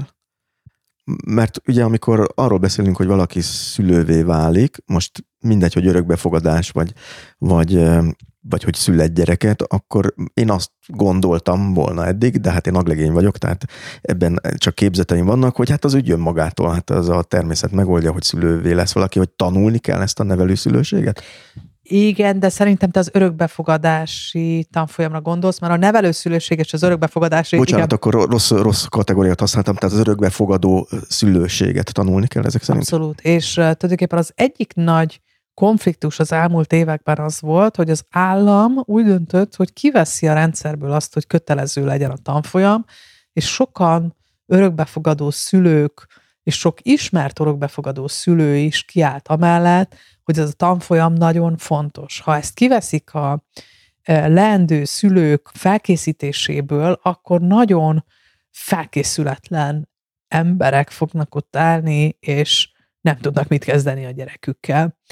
Én sokszor azt éreztem a tanfolyam után, hogy de jó lenne, hogyha minden szülő elvégezné ezt a tanfolyamot, hiszen nem biztos, hogy olyan nagyon spontánul készen állunk az összes szerepünkre, amely életünk során ér minket.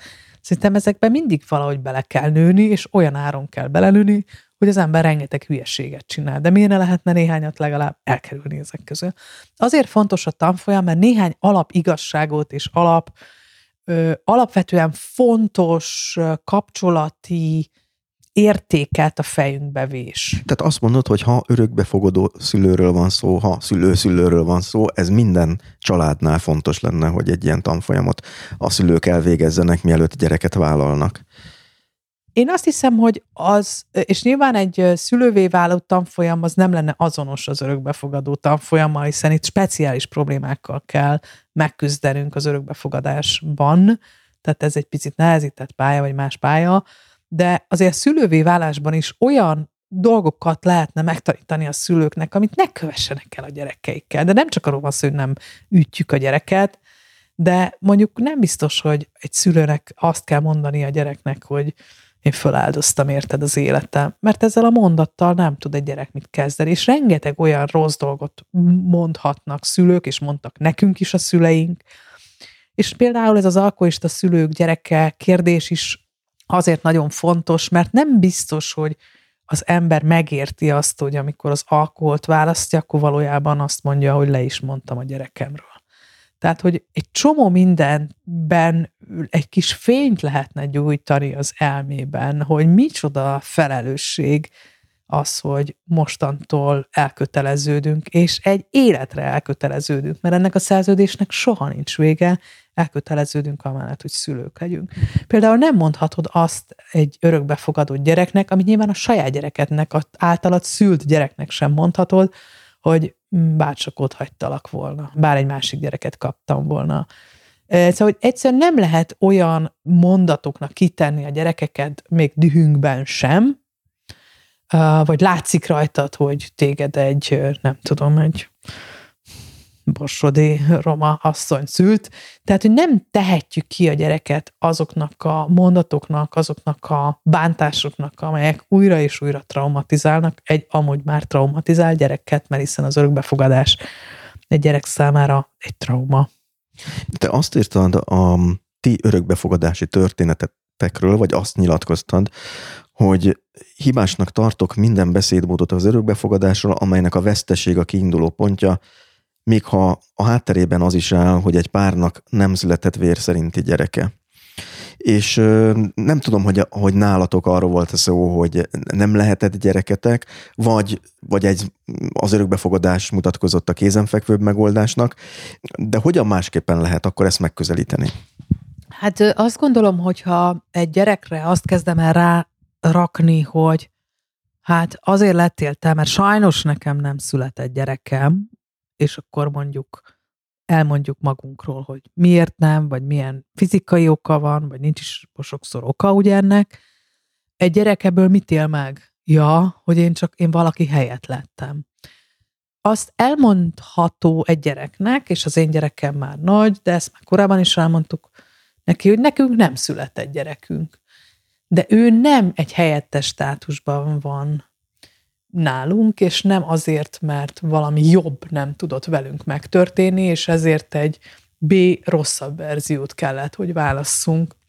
Ez nem azt jelenti, hogy az igazságot nem osztjuk meg vele, hanem a hangsúly azon van, hogy őt magát nagyon vártuk, és pont ő neki nagyon örülünk, és egyébként valahányszor, tegnap elmentem két órára, vagy egy fél napra, nem két órára, egy fél napra elmentem Pannonhalmára, és amikor jövök hazafele, felhívnak, hogy mikor érkezem, elém jönnek az utcán, és azt mondom a gyerekemnek, akit négy-öt órája nem láttam, hogy nagyon vártam, hogy lássalak, és nem csak azért mondom, mert valóban vártam, hanem próbálom mindig megerősíteni az életében azt, hogy mi vagyunk azok, akik tényleg nagyon akartuk őt, hiszen ennek a gyereknek a nulladik kilométernél az a tapasztalata, hogy őt valaki meg nem akarta, valaki lemondott róla, valaki elengedte a kezét.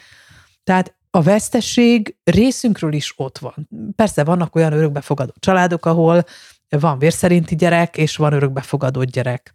Sok olyan család van, ahol csak örökbefogadott gyerek van. Tehát nem az igazság elkendőzéséről van szó, hanem arról a hogyanról, hogy az én vesztességemet és az én gyászomat én nem fogom, vagy nem tehetem rá, mert neki ebben a helyzetben azt erősítem, hogy ő csak azért lehetett, mert nekünk nem született gyerekünk.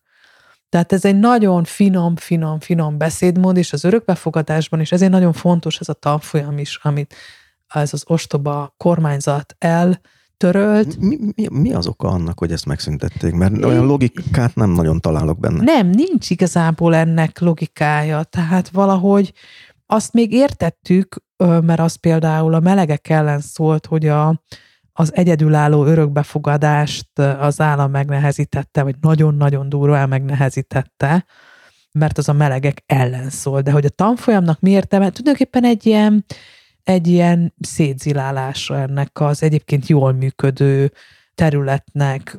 Nem, nem tudok mást mondani. Én se láttam ennek sem értelmét.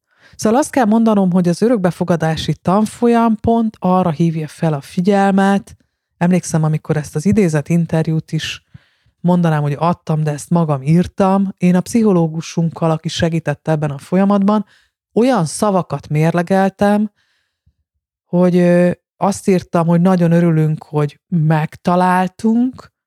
Erre a pszichológus azt javasolta, hogy sokkal pontosabb volna, ha azt fogalmaznám, hogy nagyon örülünk, hogy rád találtunk. Mert nem megtalálunk egy gyereket, mint egy bukszát az utcán, hanem rád, téged személyként megtalálunk, és ezt a finom-finom gondolkodást segíti árnyalni a tanfolyam, az, hogy persze az ember benne marad örökre ebben a, az örökbefogadási helyzetben, és magában is finomítja mindig azt, hogy mi történik, és azt a beszédmódot, ahogy a gyereket muszáj körbevennem azzal, hogy mi viszont nagyon akarunk téged, nagyon örülünk neked, hiszen ott van egy veszteség, amit folyamatosan egy nem tudunk nyerességé változtatni, de azzá tudjuk változtatni, hogy itt most viszont nagyon, nagyon kell lesz. Nekem nagyon-nagyon tetszik ez a nyelvi tudatosság, és tudom, hogy a történetnek nem ez most a, a, a legfontosabb tanulsága, de ez a rád találtunk és megtaláltunk közötti különbség, mert magamon is észreveszem sokszor, hogy rendkívül pontatlanul fogalmazok, és a pontatlan fogalmazásnak sokszor vannak messzeható következménye, és tehát, hogy a szavaknak lehetnek következménye, és egy ilyen helyzetben, meg pláne, ugye itt egy gyerekről van szó, és ráadásul, ha jól olvastam, akkor előttetek még nyitva állt volna az az út, hogy termékenységi terápiára jártok, és akkor lehetett volna akar saját gyereketek, vagy rosszul fogalmazok megint, pontatlan fogalmazás, lehetett volna vér szerinti gyereketek, mégsem ezt az utat választottátok. Miért? Ez, ez tulajdonképpen úgy fogalmaznék, hogy ezt a férjem rám bízta, hogy, hogy mi elkezdünk el lombikozni, hogy ilyen csúnyán fogalmaznak. Így sokkal jobban azonosítható mindenki által. Úgy. Igen, igen. Hiszen a lombik az elsősorban a női testbe való beavatkozásként történik. 38 éves voltam, és az ember megnézi a statisztikákat, hogy milyenek a lombik, lombiknak az eredményességi statisztikái, és az nagyjából az 5%-ot közelítettem. Ez egy kicsit visszatartó erő volt, de nagyobb visszatartó erő az, és ezt így szeretném megfogalmazni, hogy ami valahogy nem adatott meg az életemben olyan ajándékszerűen és spontánul, és hogy így mondjam, a teremtő nem ajándékozott meg vele, én azért ilyen nagyon kasszával, kapával harcolni, vagy azzal nem lehet harcolni. Mivel szoktak? A... Egyenesítettel lehet.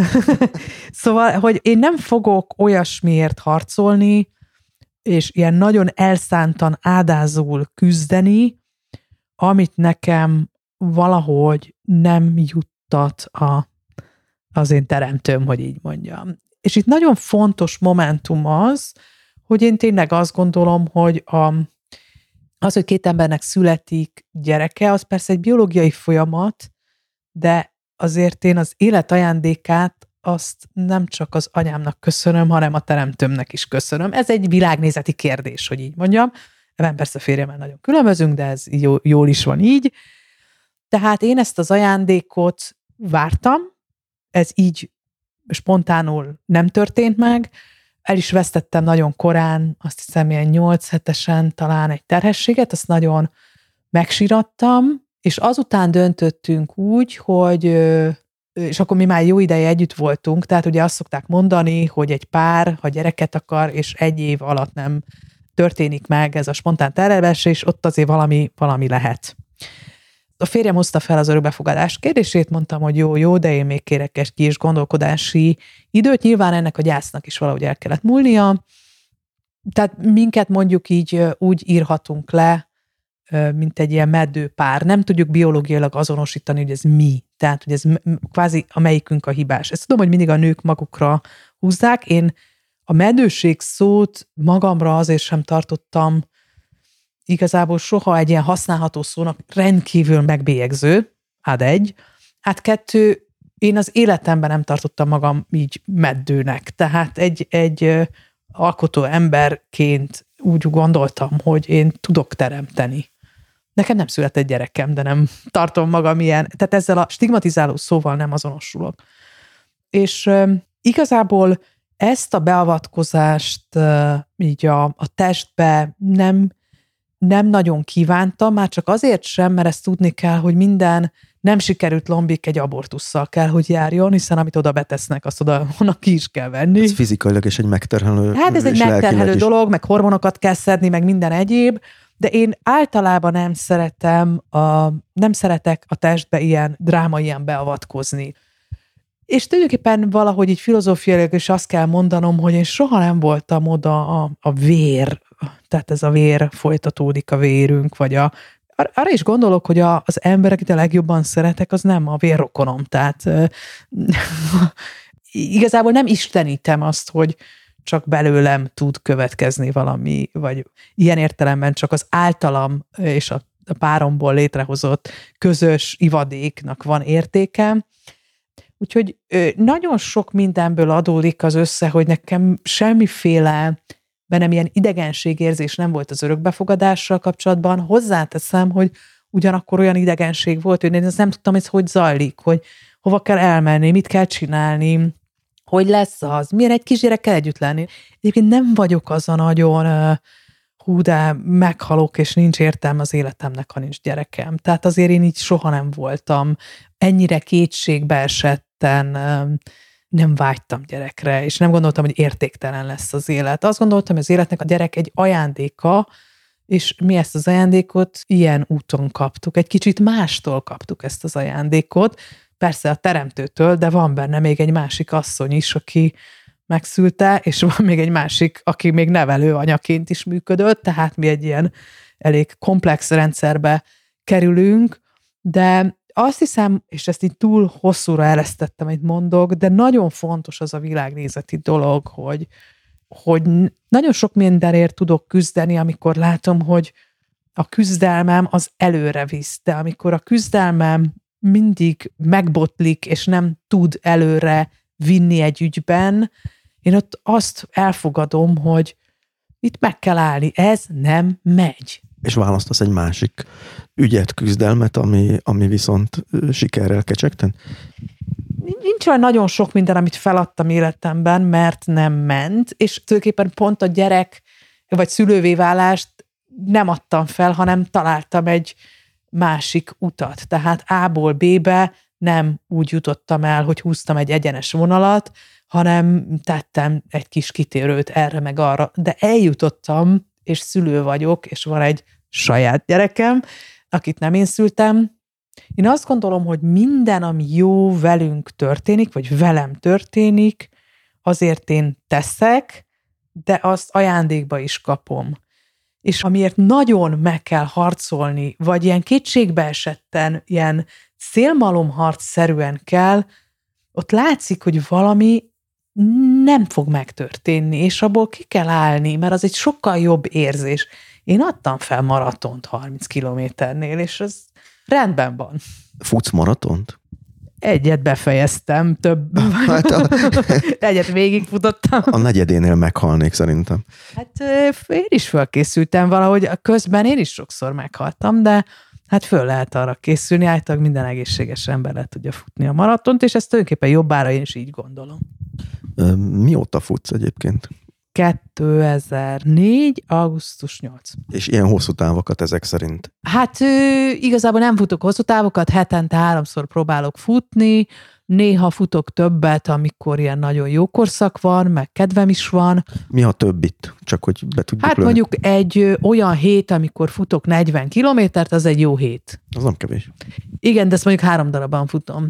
Ennél többeket nem nagyon szoktam már, tehát voltak, voltak 80 kilométeres hetek, amikor maratonokra készültem meg egyebek, de valahogy ez a heti háromszor egy, esetleg másfél óra, ha nagyon sok időm van, meg azt a szabadságot tudom megélni, hogy így suhanok. Most épp márciusban volt ilyen hosszú-hosszú vagy több hosszú futás. És azt tapasztaltam, mert találkoztunk az interjú előtt is, hogy kerékpárral érkeztél, hogy az sokszor kerékpárral jársz a városba.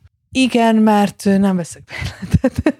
De igazából messze lakom, és onnan nagyon jó bicikli utak vannak. Nagyon szerettek régóta Budapesten biciklizni. Azt hiszem a 2000-ben volt először biciklim. Nem tudok vezetni, tehát azért soroljuk fel, hogy mi mindent nem tudok, és akkor hosszú lesz a beszélgetés, de például biciklizni nagyon szeretek. Visszatérek egy kicsit a vérhez, mert mondtad, hogy nem jellemző rád, hogy ezt ilyen abszolút értéknek tudnád tekinteni, sőt, Ugyanakkor eszembe jutott az, hogy a közélet felé egy kicsit visszakanyarodjak, hogy ennek a jelenlegi magyar politikai berendezkedésnek az egyik nem hivatalos himnuszának az a cím, hogy egy vérből valók vagyunk. Tehát minthogyha ennek a világlátásnak, ami meghatározza a politikai a mindennapjunkat, viszont nagyon fontos eleme lenne, hogy itt a vérszerinti kapcsolódások, mintha előnyt élveznének. Hát valószínűleg minden ilyen nagyon erős nacionalista politizálásban benne van ennek a vérnek a kultusza, de ennek annyira rossz akusztikája van az én fülemben, mert azt gondolom, hogy a embertársaimat, és nem csak ember, hanem állattársaimat, mert az állatok nagyon közeli rokonaim. Azt most tudom, hogy ilyen állatmentéssel is foglalkoztam? Hát igazából nem olyan nagyon rendszeresen, csak inkább az van a, az a policing, hogy így mondjam, hogy nem hagyunk állatot gazdátlanul az úton. Tehát ha elmegyünk kirándulni, és ott egy macska a rét közepén, és ott nincs lakott terület, akkor azzal a macskával mi megpróbálunk kezdeni valamit, meg kutyával. Tehát, akkor elég sok macskátok van már otthon, nem? Hát nem, mindig mm, ezeket azért megpróbáljuk így azt komolyan vesszük, hogy nálunk létszámstop van, és mm, a férjem állandóan próbálkozik, hogy ilyen cuki mudit hozzunk, meg nem tudom mit. Nekünk most négy állatunk van, igaz, hogy kettes házban lakunk, ez sok pénzbe is kerül, ez munka, figyelem, össze kell szoktatni az állatokat, két macska, két kutya, tehát ha jön új állat, akkor azt el is kell különíteni mindig, nem lehet egyből beengedni a csapatba, nem ismerik egymást, betegségeket hordoznak, tehát ezek nagyon komoly melók. Azt csináljuk mindig, hogy megpróbálunk gazdát keresni. És ugye kismacskát, szinte minden évben van majd két kismacska, akinek gazdát keresünk, tehát amikor így meglátom a férjemet a vállán egy macskával, hogy haza valahonnan, akkor mindig azt gondolom, hogy ezt most már más kéne csinálja, ezt a háztartást innentől. De egyszerűen nagyon nehéz az, hogy mi tényleg nagyon szeretjük az állatokat, minden állatunk mentett, hogy ott látsz egy kutyát a falutól 5 kilométerre, és azt mondod, hogy hát majd lesz valami. Tehát én ezt nem tudom. Egyszerűen nem tudom.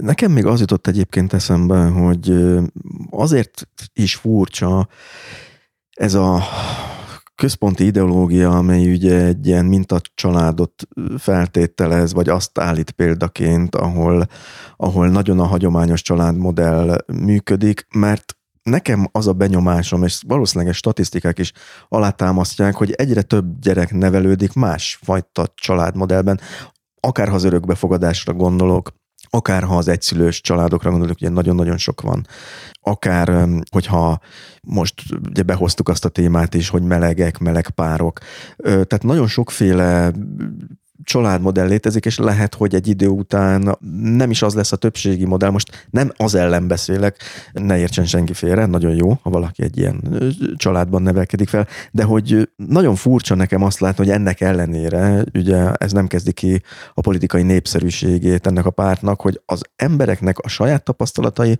viszont sokszor eltérnek ettől.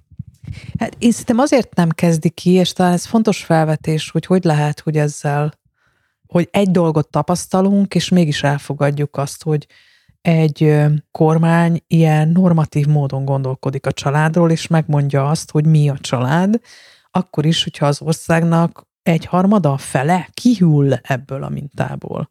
Én azzal egyetértek, hogy én tanultam családterápiát, végzett családterapeuta vagyok, egyetértek azzal, hogy, hogy a valóság az nagyon-nagyon eltér attól, amit ez a családmodell, ez az anya, apa, gyerek, sőt gyerekek képviselnek, és mégis ez hogy lehet, hogy ez nem veri ki a biztosítékot, vagy ez kvázi elfogadottá válik.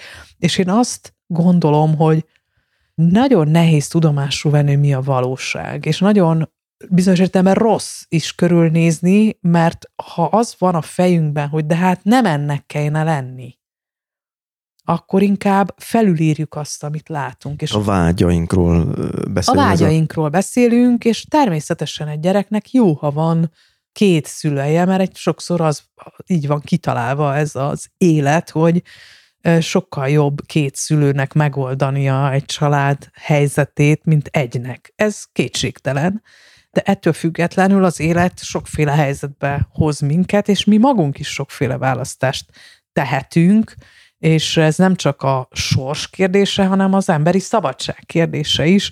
Úgy tudom, hogy a Dán család modell meghatározásában 20-valahány fajta családot definiál a, ilyen értelemben a, a családjog, és gondoljuk el, hogy, hogy szemben a magyar alkotmány. Az egyel, ami a magyar Igen. alkotmányban van. És én azt hiszem, hogy a leg, legrosszabb tulajdonképpen mindig az, hogyha elfordítjuk a tekintetünket a valóságtól, és nem látjuk azt, hogy mi az, ami van, és mi az, ahogy élünk, és ahogy élünk, az akár a normalitás is lehet. Elváltak a szüleink, nekem is elváltak a szüleim, sőt már a nagyszüleim is elváltak, ami ritka volt a 20-as években. Tehát, hogy egyszerűen ez a világ így működik. És az emberi szabadság az a fele sodor minket, hogy tehetünk választásokat. Tehát én azt hiszem, hogy ez a képtelenség a valósággal valahogy kapcsolatban állni, szeretetteli kapcsolatban állni, hiszen nem az van, hogy ez a valóság bénító és riasztó, hanem ez a valóság a mi életünk, amit amitől ha így elfordulunk, akkor tényleg ez van, ezek a vágyálmak, és ezek viszont nagyon bénítóak, mert ennek nem fogunk tudni megfelelni, és ennek már a szüleink se feleltek meg, és a gyerekeinket is elkezdjük azzal mérgezni, hogy hát sajnos te nem élsz egy megfelelő családban, mert neked ilyenek a szüleid, vagy patchwork családban élsz, vagy egyedül nevellek, vagy és a többi. Tehát szarember vagy. Igen, tehát szerintem ez nagyon-nagyon bénítóan hat a gyerekekre is, tehát nem csak a felnőttekre. És hát most az jutott eszembe, hogy tulajdonképpen magára a családpolitikát felelősökre is bénítólag hat, hiszen ha ez a hivatalos ideológia, akkor sokkal nehezebb azzal foglalkozni, hogy mondjuk egy egyszülős családban hogyan tudunk terheket levenni azokról, akik egyedül nevelik a gyereküket, most a bölcsödei férőhelyektől elkezdve nagyon sok minden, a munkahelyekig nagyon sok mindent lehetne mondani, hogy azt látom, én is elvált szülők gyerekeként nőttem fel, hogy nagyon csekély az a támogatás, amit az egyszülő családdá válás, hogyha ilyen szépen fogalmaztok egy vállás után.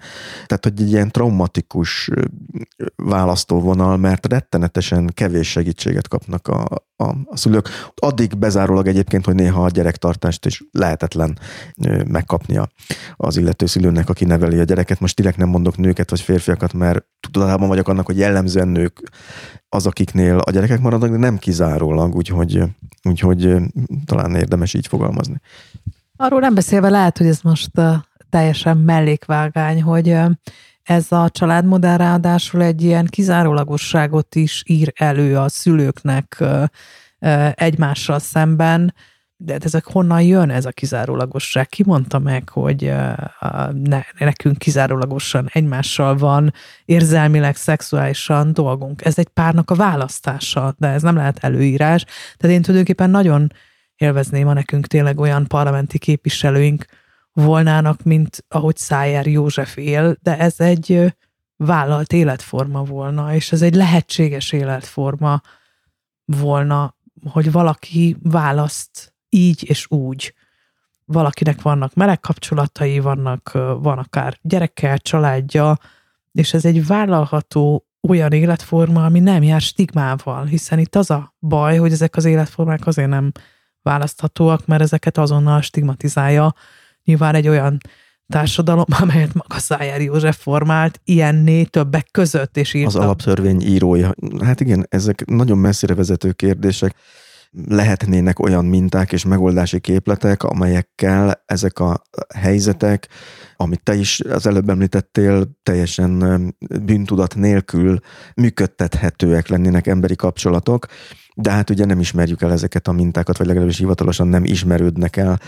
De hogy sokszor belefutottunk már a te családtörténetedbe, és azt gondolom, hogy ez egy érdekes elem lenne, hogyha megértenénk azt, hogy miért hivatkozol erre, és egy interjúban szerepelt az a mondat, de nem volt ez kifejtve azzal, hogy téged tulajdonképpen egy színi előadás alatt közben szült anyukád, de szerepelt az interjúban, nekem nehezen értelmezhető volt, hogy ez mit jelent. Után a Strindberg Haláltánc című darabját nézték Kolozsváron július elején, 1971-ben, apukámmal, a Bukaresti Színház vendégjátéka volt, ez a haláltánc egyébként ez egy fantasztikus dráma, én is tanítom, de csak pár éve olvastam el, amikor elkezdtem tanítani, és ez arról szól, hogy egy házastárs, két házastárs hogyan küzd és gyűlöli egymást.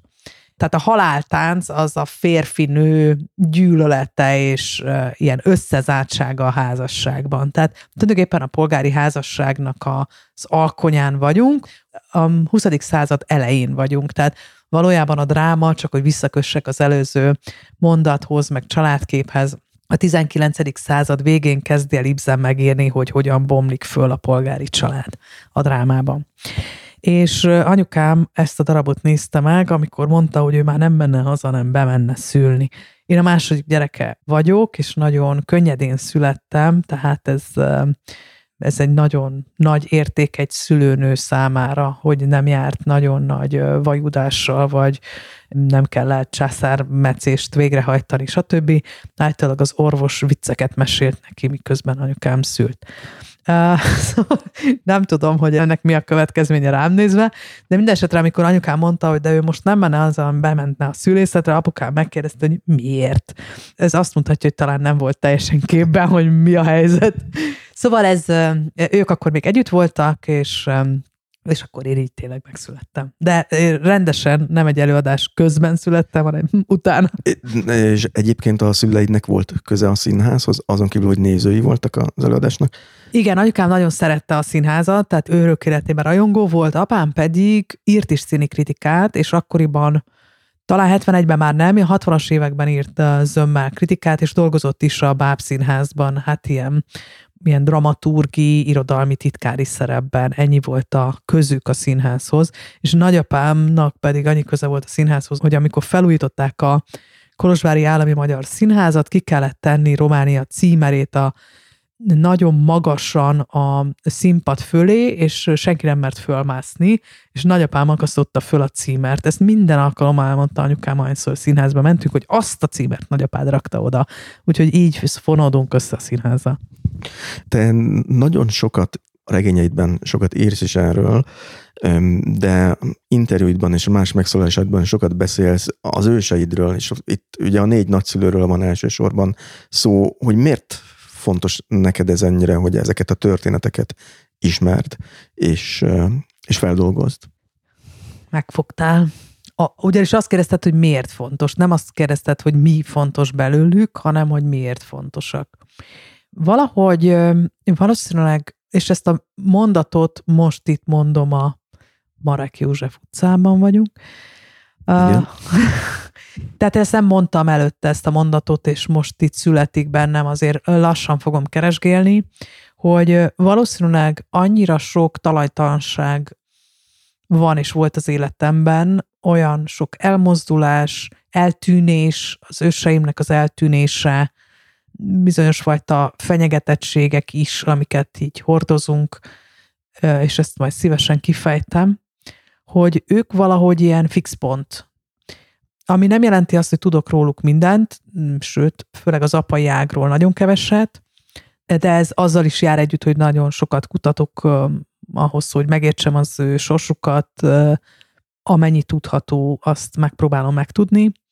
Tehát, hogy valahogy ebben a, ebben a bizonytalanságban, ugye kisebbségi lét, diktatúra, vagyonok elvesztése, örökfenyegetettség, még egy zsidó szál is, ami mindig együtt jár némi pusztítással, vagy sok pusztítással, hogy ebben a létben számomra az őseim, és most nem a, az ilyen sok generációra visszamenő 16. századi, azok nem érdekelnek.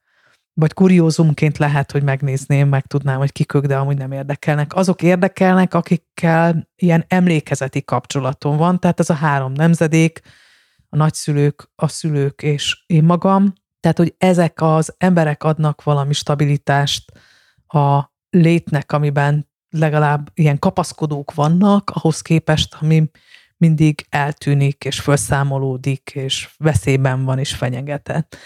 De az is igaz egyébként, hogy ismerve családokat, minden családban van egy valaki, vagy sokszor ezt így szokták mondani, és én is tapasztalom, hogy mindig van egy valaki, akit érdekel a család története. És nem tudni pontosan, hogy ő mit keres, vagy ő milyen úton van az önmegértésben, amiben ez a család őt hozzásegíti ahhoz, hogy azt tudja mondani, hogy ja, én ez vagyok.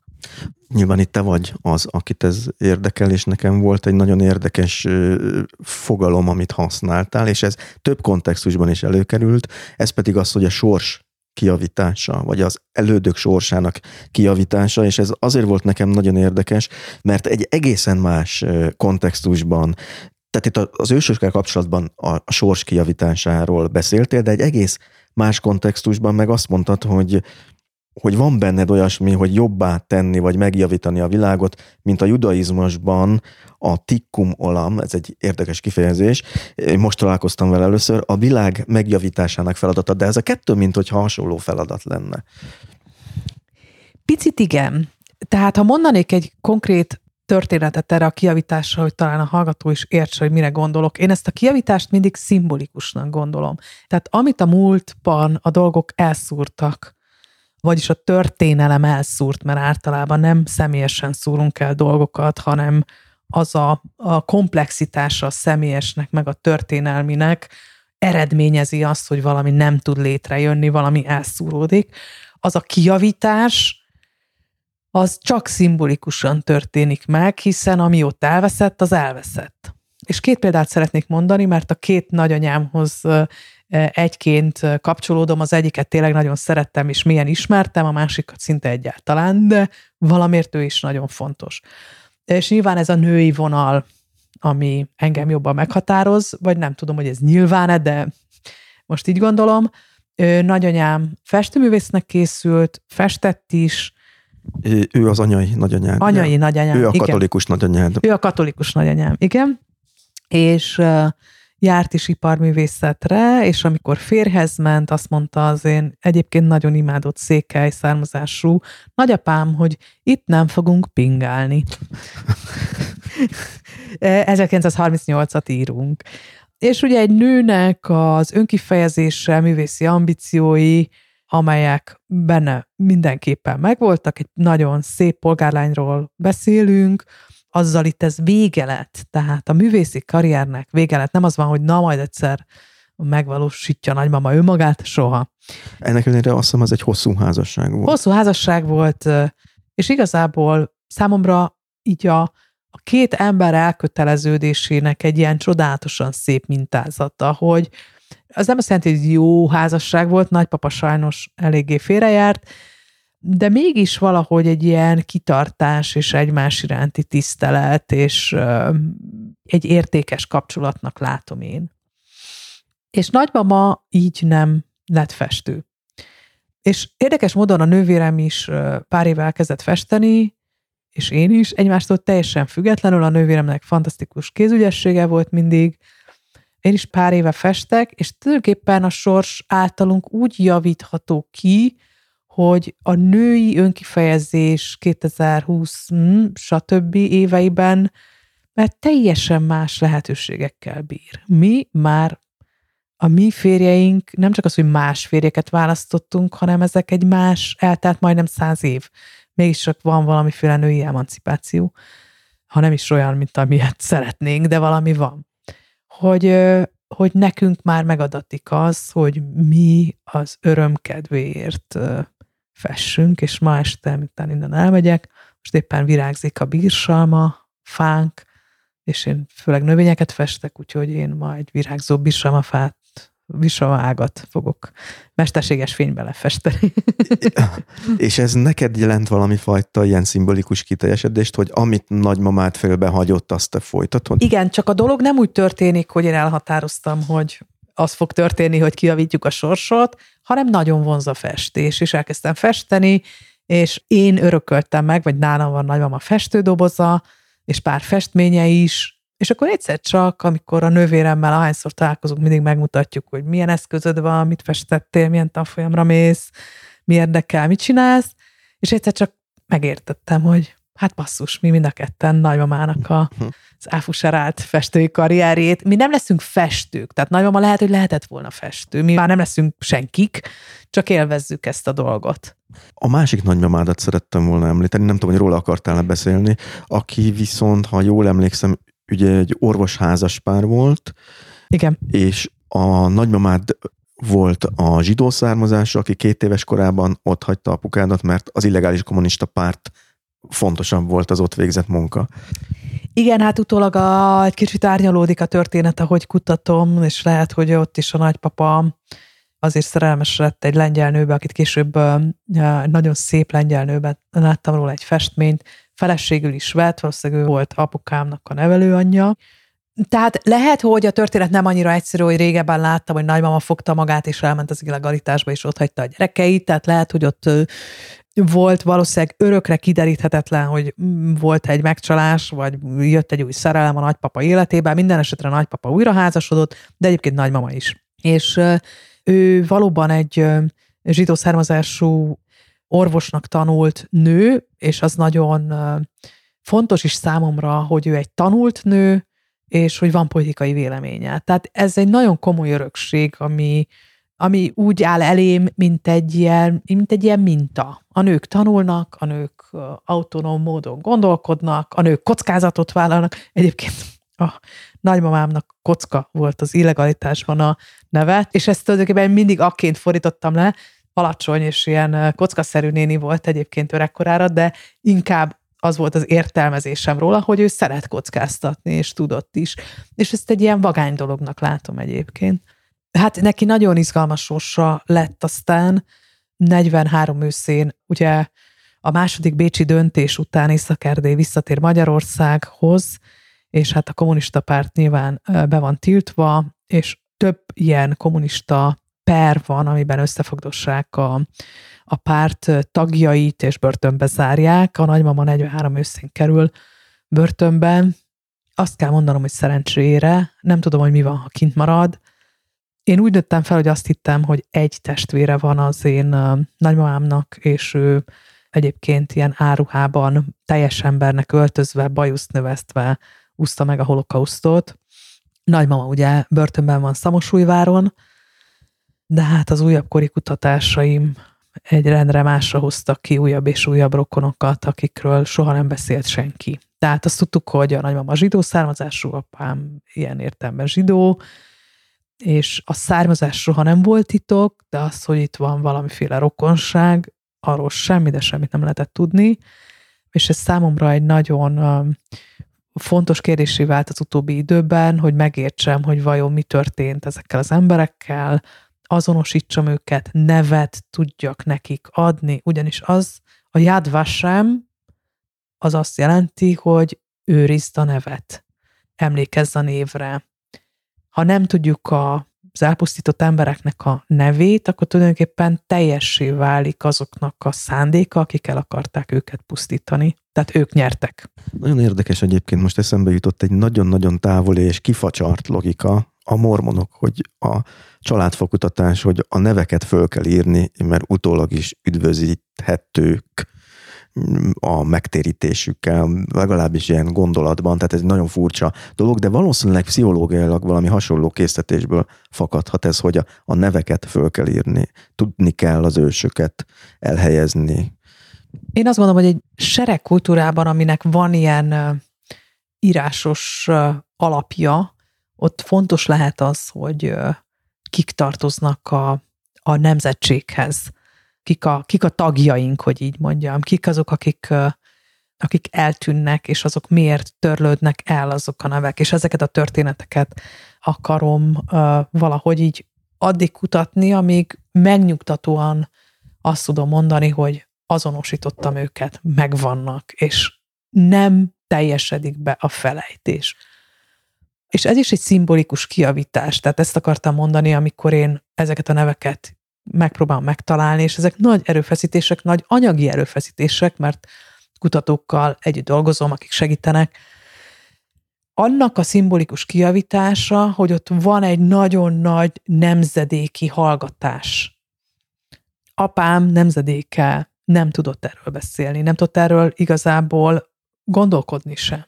A hallgatást választotta. Apám 19 éves 1944-ben idős, szóval nagy különbség volt a szüleim között, ezért ennyire idős apám. Tehát ő 19 éves, Magyarországon van egy zsidó anya gyereke. És nem tudom, hogy hol van, és nem tudom, hogy hogy úszta meg, és erről soha nem beszélt semmit. Szóval, hogy ezeket a dolgokat csak szimbolikusan tudjuk helyreállítani, de a saját, hogy is mondjam, stabilitásom, nyugalmam és helyem a világban, az akkor érzem azt, hogy megvan, ha tudom, hogy valahogy ők is megtalálták a helyüket, a megnyugtató helyüket, hogy így mondjam. Azért is érdekes, mert ugye mondtad, hogy a vér szerinti kapcsolatok a jelenben nem annyira fontosak neked, mint, mint azt esetleg másoknak fontos lehet. Ugyanakkor úgy néz ki, hogy a múltat szempontjából meg nagyon is fontos. Igen, valószínűleg tehát nem tudom, hogy ebben van-e ellentmondás, de nincs az ideológiámban ennek a, a vérkultusznak semmiféle szerepe. Nem gondolom, hogy csak azokkal tartozom össze, akik az én, ilyen értem az én véreim. Azt viszont gondolom, hogy ezért a családért személyesen én vagyok a felelős. Tehát ha ezt a munkát én nem végzem el, ezt más nem fogja elvégezni. Egyrészt már nem is érdekli, hiába vannak még családtagjaim és vér szerinti családtagjaim, ezek mások számára nem lesznek érdekesek, meg hát ezek az engem foglalkoztató kérdések. De szívesen visszatérnék ez a tikumolámhoz, amit, amit mondtál, ez a világ megjavításának a, a feladata, ami egy nagyon fontos, valószínűleg minden, azt gondolom, hogy minden, minden valásban lehet erre egy ilyen valamilyen parancsolat, vagy valamilyen utasítás az emberre, hogy hogy kéne élnie, vagy mi itt az élet feladata. Ezt nem tudom, hogy össze tudom-e kötni ezzel a szimbolikus kiavításokkal, de talán annyiban igen, hiszen most itt erről beszélünk, és pontosan azt tesszük láthatóvá, hogy ezelőtt mondjuk majdnem száz évvel milyen opciói voltak egy nőnek a házasságban, és én meg arról beszélek, hogy mégiscsak vannak valamiféle vívmányok, eljutottunk valahova, és most más lehetőségeink is vannak, és azt gondolom, hogy ez felhatalmazólag hathat azokra, akik ö, ilyen kérdések között vívódnak, vagy nem érzik magukat elég felhatalmazottnak arra, hogy, hogy úgy érezzék, hogy joguk van a saját önkifejezésükhez, és a saját életüket élni. Ha a zsidó származású nagymamád történetére gondolok, akkor ugye mondtad, hogy kockáztatni.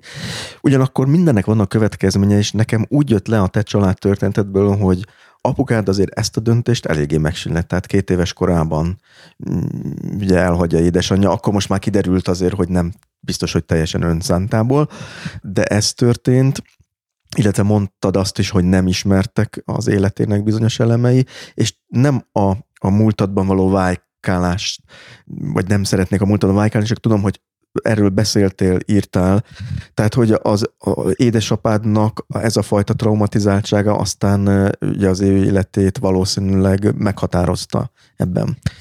Igen, ö, én tulajdonképpen ha tetszik, így apámból lettem író, vagyis ez legalább két szakaszbra igaz, amikor ő meghalt 1984-ben, én 13 éves voltam, és azután rögtön elkezdtem írni, és tulajdonképpen az, hogy írtam, az valahogy segített túlélni, segített túlélni az ő veszteségét.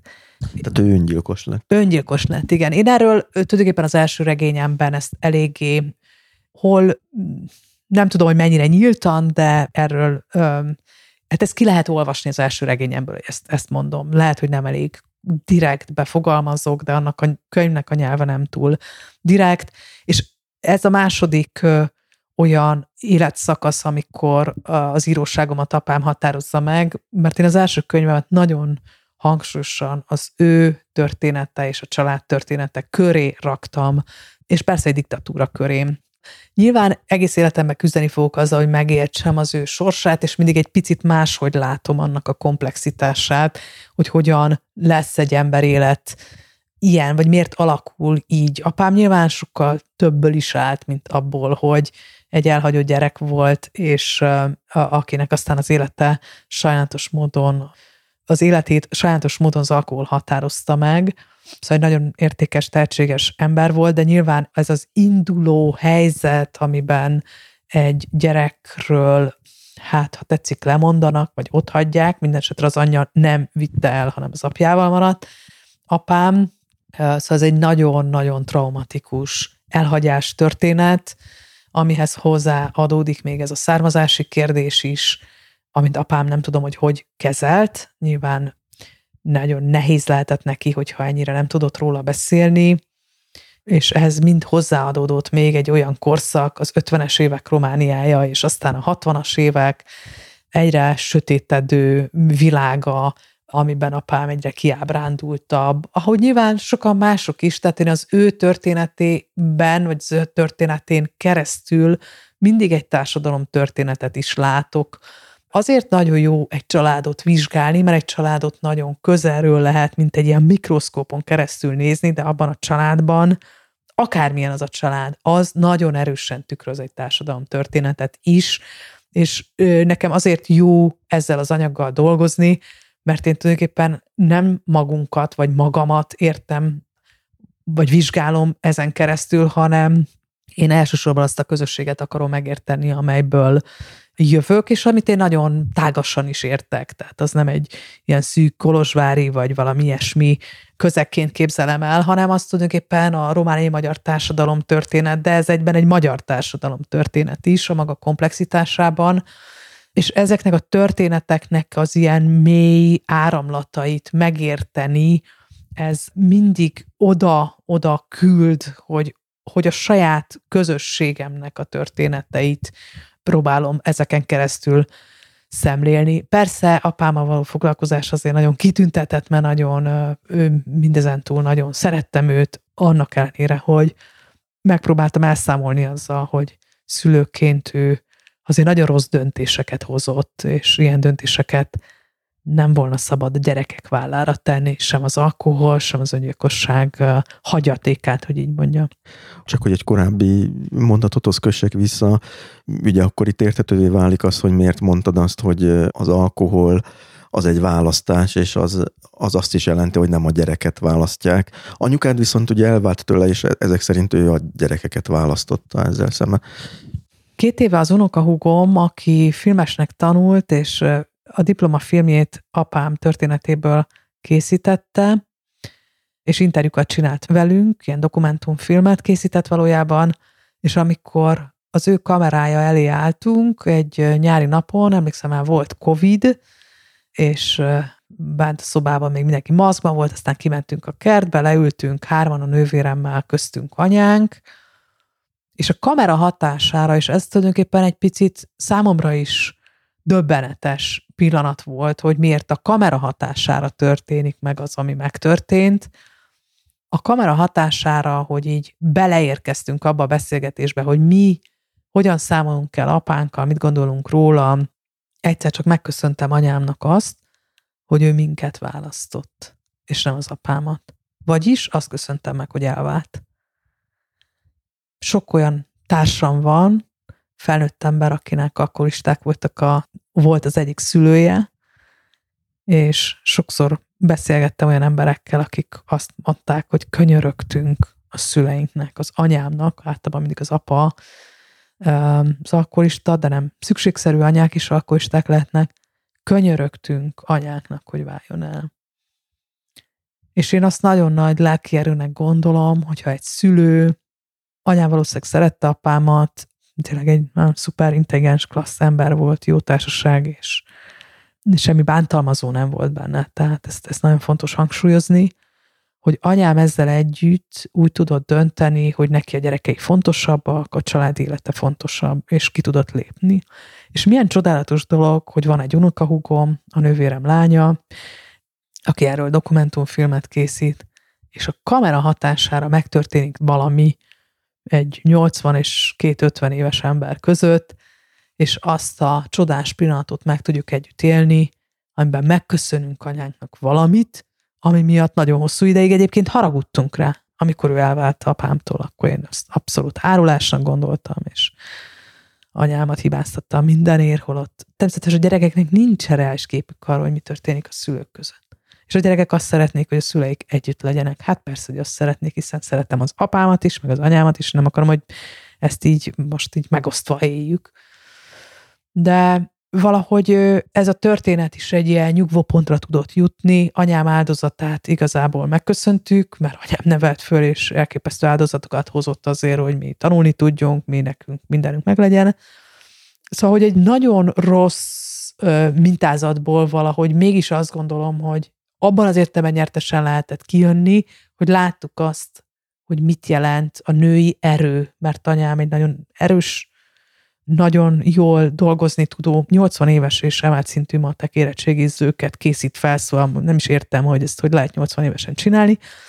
És valóban az alkohol egy választás egy családban. Tehát ha, ha valaki a, az alkoholt választja, azt tulajdonképpen lemond a gyerekeiről, lemond a gyerekével való kapcsolatáról, a szerelmével, a feleségével való, férjével való kapcsolatáról mond le, és hogy azt látni, hogy ezek, ezek szörnyű választások. Ugyanakkor persze az ember kiszolgáltatott alkoholistaként, és a 80-as években semmiféle segítség nem volt arra, hogy hogyan kell az alkoholról leszokni. Nem tudtunk szinte semmit erről az egész betegségről, mert ez az, függőség.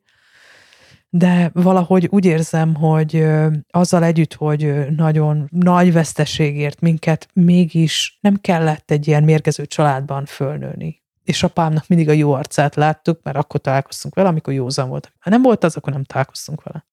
És hogyha erről a sorsjavításról beszéltünk, még az édesapádnak a kisiklott életét, vagy az alkoholizmus miatti döntéseit is szimbolikusan ki lehet javítani valahogy? Van ezzel is feladatod? Abszolút. Tehát két dologgal van feladat, és nem tudom, hogy melyik a nagyobb. Az egyik talán a nehezebbel kezdem, hogy gyorsan túl legyünk rajta. Tehát az öngyilkosság az egy azért nagyon szörnyű hagyaték, amit egy szülő egy gyerekre rakhat, mert a gyerek azt tanulja meg, hogy ez egy megoldás. Amikor baj van, ez a megoldás. És igazából évtizedek teltek el az életemből azzal a küzdelemmel, hogy az életnek a megoldásai között ne ez legyen az első, amit ami eszembe jut. És hogy ez egy ne olyan kártya legyen az ember farzsebébe, amit bármikor ránthat, amikor baj van. Még akkor is, hogyha nekem ilyen, ilyen kifejezetten ilyen szuicid ö, ö, vágyaim nem voltak, tehát nem voltam soha annak a valós közelében, hogy elkövessek öngyilkosságot, de nagyon éreztem azt, hogy ez ott van a farzsebemben. Hogy így ha dolgok szarul mennek, akkor ezt így kell csinálni, hiszen az apám is így csinálta. És ez nem egy döntés, ez nem egy elhatározás, hanem ez egy ilyen nagyon-nagyon spontán vágy. Jó, akkor erre kell menni. Ez nagyon fontos, hogy amiatt a szülővé váltam, megértettem, hogy ezt a kártyát ki kell venni a rendszerből. A pakliból. Igen, abszolút. Ezzel többet nem játszunk, ez ott nem lehet ugyanis elhatározott módon én ezt az örökséget nem akarom más már valakire rárakni. Tehát a kiavítás abban az értelemben egy nagyon komoly küzdelem, hogy nem csináljuk azt, amit te. De a fenyegetés az nagyon-nagyon hosszú ideig ott volt, és aztán semmilyen garancia nincs rá, hogy ez ott örökre kiment a rendszerből. Tehát akkor is, hogyha én egy eléggé jól tudom legátolni azokat a legrosszabb impulzusaimat, amik vannak. Ki tudja, hogy ezek valóban egy életre sikerült ez a megküzdés. Tehát ezt így nem ígértem meg saját magamnak sem. Csak azt ígértem meg, hogy különösen egy olyan gyerekre, akinek már komoly veszteségei voltak, hát azt azért nem kéne örökül hagyni, hogy, hogy mondjuk egy szülő önkezüleg hogy eldöntött módon. Az, ha elvisz valami szörnyű betegség, az egy szerencsétlenség, az is egy nagy veszteség, de nem ugyanaz a típusú vesztesség, és ráadásul egy betegségben általában még el is lehet búcsúzni, ami egy nagy örökség. És ugyanígy ez az alkohol ügy is, hiszen a 20-as éveimben azért, tehát a bölcsészkar de nem akarom a bölcsészkarra fogni, de Az oroszokra. az oroszokra, hú, mennyi konyakot ittunk, ott elsősorban konyakot ittunk Oroszországot, de nagyon sokat.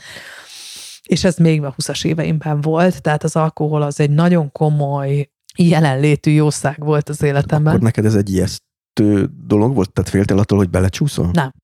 Ezt utána kezdtem el. Tehát volt egy pillanat, amikor azt láttam, hogy itt azért valami történik, de ahhoz nagyon-nagyon hosszú idő kellett elteljen, legalább egy évtized, amíg egyszer csak észbe kaptam, hogy az alkoholnak van egy ilyen nagyon fontos szerepe az életemben, mint ilyen csodálatos, bármikor jelenlévő jó barát, hogy így mondjam, vagy menekülő útvonal, amin mindig el lehet szaladni, amikor baj van. Tulajdonképpen az alkoholnak az a baja, tehát én dohányoztam is, és tudom, hogy szemben a, a dohányzás most már egyáltalán nem vonz, az alkohol azért abban az értelemben vonz, hogy az jó tud lenni. Tehát jó tud lenni egy pohár bor, jó tud lenni egy sör. Um, De ezeket teljesen ki Nem, nem, nem, nem.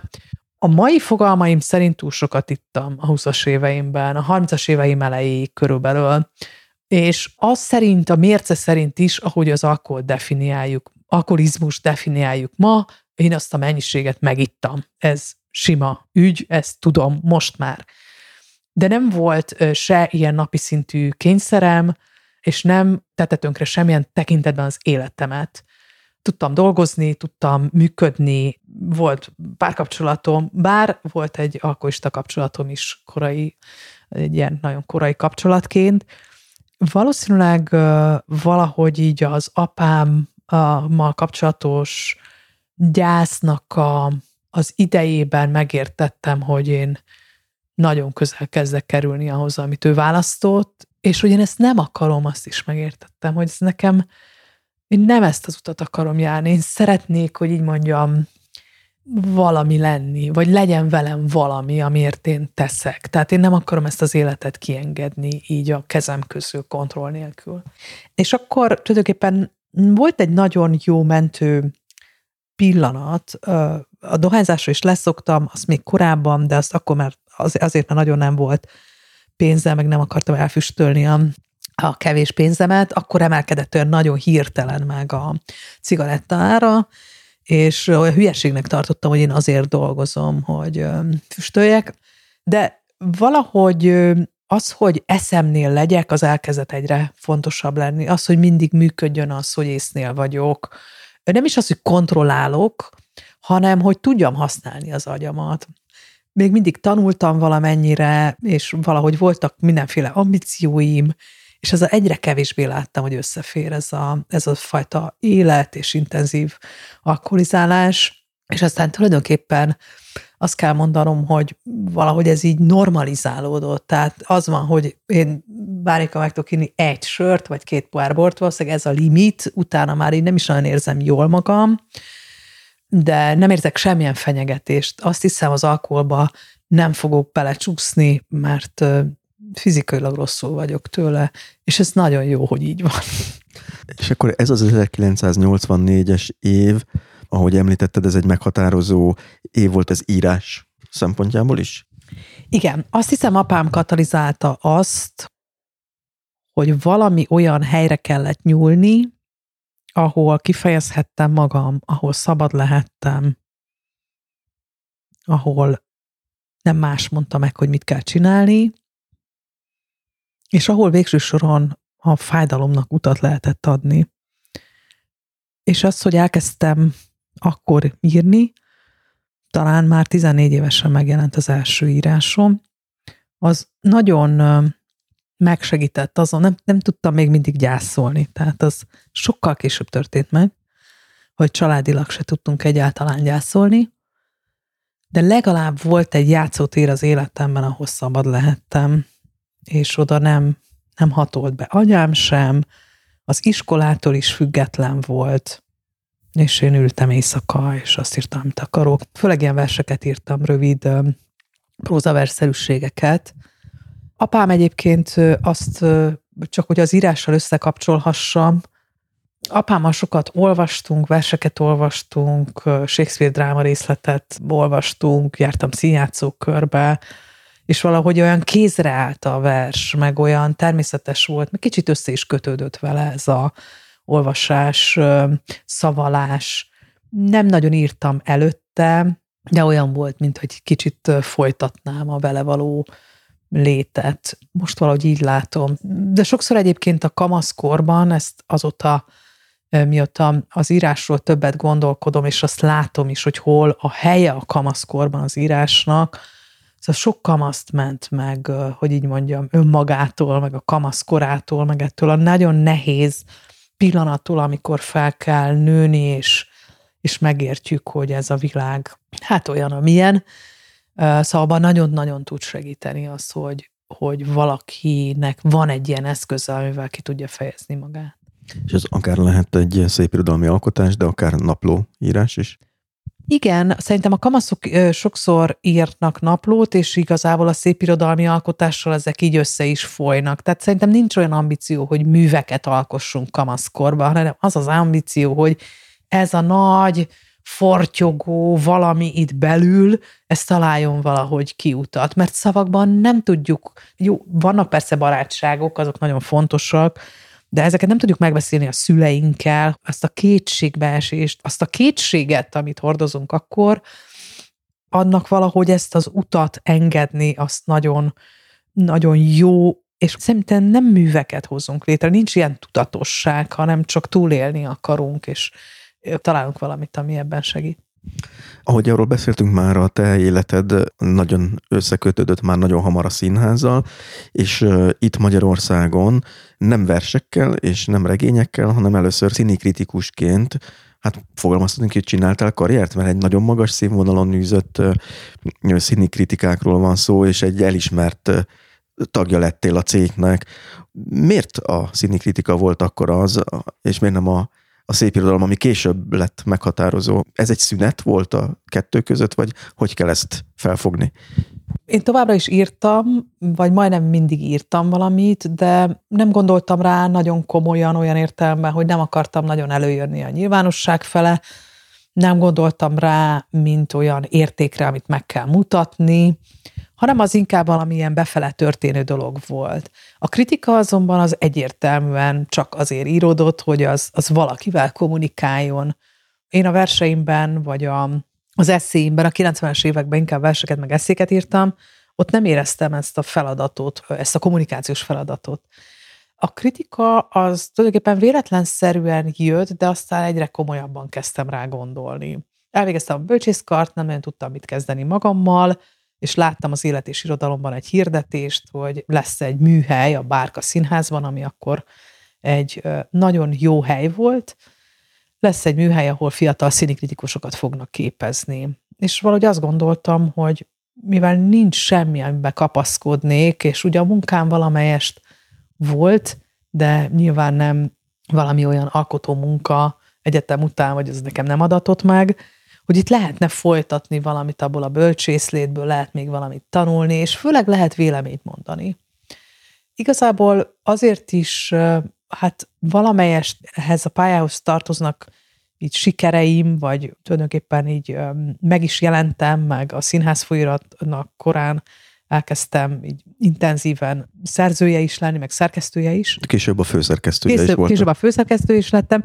Tehát ez mind annak köszönhető, hogy ott volt egy hatalmas generációs szünet, és egyáltalán nem voltak fiatalok, akik írtak volna. Nem az volt, hogy egy ilyen mezőnyben, ahol ott vagyunk ötvenen, ott én kitűnök, hanem egy mezőnyben, ahol nem volt szinte senki, ott, ott én próbálkoztam, és nem elutasításba ütköztem inkább, hogy ezt mondom. És nagyon jól esett az, hogy nem csak a színházba járás és a művekkel való foglalkozás, hanem annak a lehetősége, hogy kifejezzem a véleményem, hogy megtanuljak érvelni a véleményem mellett.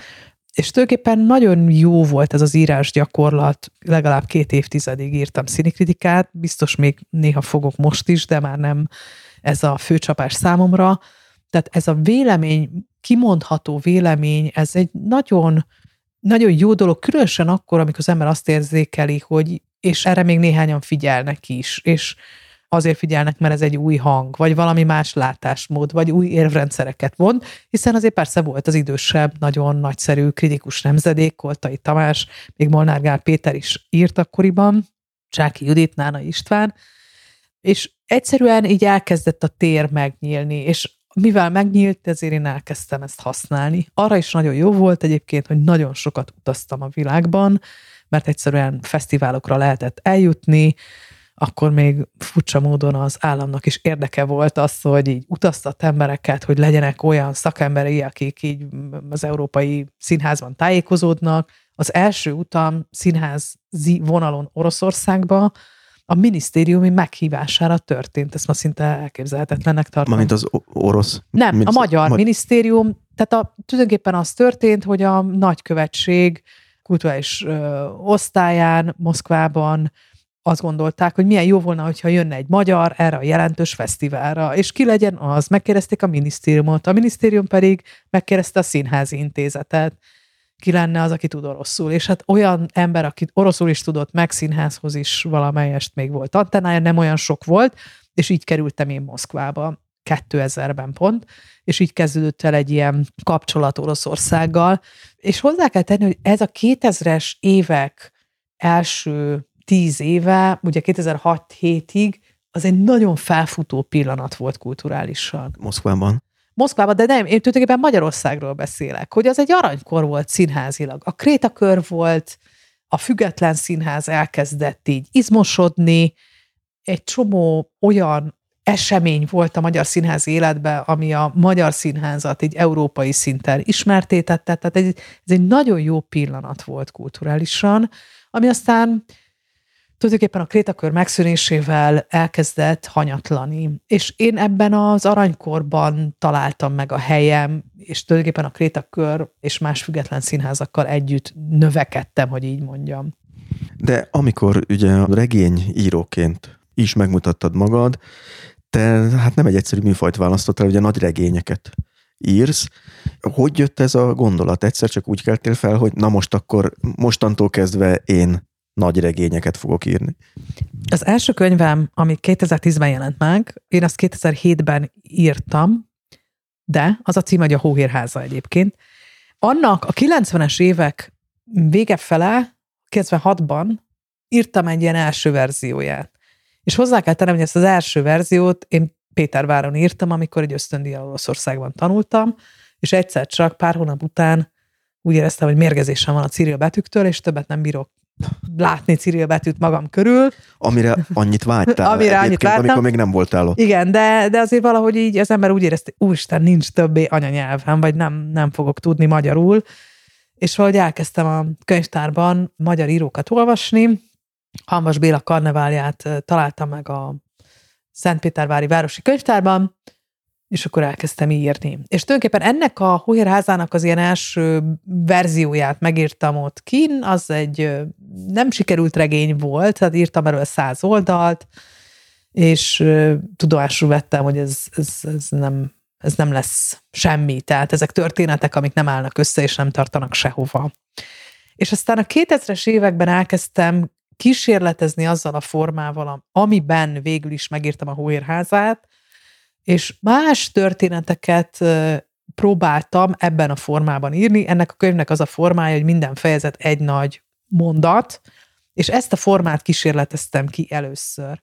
Tehát amikor te azt mondod, hogy, és akkor egyszer csak írtam egy regényt, annak azért, hogy van egy ilyen legalább 15 éves ráfutása, és még nyilván az is mind előzmény, hogy azért én régóta írok, Szóval, hogy legalább két hullámban megpróbáltam erre a regényre ráfordulni, erre az első eléggé önöletrajzi családtörténeti regényre. És hozzáteszem azt is, ha már családtörténet, és beszéltünk a családomról, egy személyeset, 2007-ben elmentem Magyarországról, a mostani férjem hívott el Spanyolországba, ott dolgozott ő kint, és azt mondta, hogy írni akarsz, gyere ki, írj el. Ez a kapcsolatunk hajnala volt, hogy így mondjam. Fölajánlotta, hogy ott legyek vele, fölmondtam a magyarországi állásomat, és kimentem. És az valóban egy olyan idő volt, amikor nekem semmi más dolgom nem volt, mint hogy azt csinálják, amit akarjak. Ez ugye, ha nagymamám történetével összehasonlítom, akkor ez pont az ellenkezője. És ő nagyon hitt abban, hogy én, én meg fogom ezt tudni írni. És ez nagyon sokat jelentett, hogy ő nagyon támogatólag, ilyen fizikai értelemben is támogatólag, de szellemileg is támogatólag lépett föl, és emlékszem, hogy január végén mentem ki hozzá Alicantéba, és egy nagyon szép helyre költöztünk, egy fensikra, egy faluba, tehát minden ideális volt ahhoz, hogy én elkezdjek írni, de hát én hónapokig nem írtam semmit. Tehát ez hogy kezdi el az ember a regényt? Hát sehogy, hát nem fog, ki tudja, hogy kezdődik el egy regény írása. És egy nap elment munkába, és azt mondta hogy az ajtóból, hogy ma írjál valamit. És én aznap megírtam az első fejezetet ebből a regényből. Valószínűleg ez a golyó csak azt várta, hogy valaki bepöccintse, és akkor elkezdődött. És ez a támogató környezet, ez egyébként mindig azt gondolom, hogy ez nagyon fontos, hogy szóval nem bozót harcosok legyünk, hanem azért a szövetségeseinket gyűjtsük már magunk köré, akik nekik drukkolnak. Igen, és akkor az gondolom ezek szerint egy abszolút támogató környezet, hogyha a párod az, aki melletted áll ebben, és, Igen, és nyilván, mondja ezt a mondatot. Igen, nyilván az elején nagyon nagy hangsúly volt ezen, hogy ő támogat, és talán még a második könyvnél utána már nem éreztem annyira szükségét, tehát valahogy megteremtődött az a talaj, amin én álltam, és azt mondtam, hogy én úgyis írni fogok, és lesz, amilyen lesz, akkor is írni fog. De így ez az elején nem annyira magától értetődő, hogy az ember így el tudja határozni, bár nyilván van, aki igen. És most pont a tegnap beleolvasott az új könyvemben, ott lapozgattam, javítgattam, és elolvasott tíz sort, aztán elmentünk futni, és utána áradozott arról a tíz sorról, amit a 200. lapon olvasott, tehát egy nagyon pici részlet, de hogy az mennyire sokat jelent, hogy ő, hogy ő belelát valamit, meg ő várja ezt. Tehát ezek fontos dolgok. De most, hogy azért elhangozzanak a könyveit címei is, így gyorsan felsorolom méghozzá egy kérdés miatt, nem öncélúan. Tehát ugye a Hóhér házát már említetted 2010, az tulajdonképpen a, az a történet, a saját történeted, és mondhatnánk azt, hogy persze más generációk is szerepelnek benne, de te nemzedéked. A fejtől sláptól a nagyszüleid generációja, ugye, és gondolom én, hogy tulajdonképpen a nagyszüleid történetéből építkezik. Az Omerta a szüleid generációja, ha jól rémlik, és a haza pedig valahogy a jelenből nyúl vissza, hogy ez egy ilyen tudatos dolog azzal, amit mondtál, hogy a sors kutatás, kiavítás, a család történet kutatás, hogy ez összeér a regényedben, hogy most már gyakorlatilag végigmentél a soron, a nemzedékeken. Igen, de nagyon sok, tehát hogyha itt, szépen kicentiznénk, hogy milyen időkről írtam, azért itt vannak nagy lyukak, amikről nem írtam, és lehet, hogy ezeket a lyukakat még betöltöm, de az is lehet, hogy szabadon hagyom.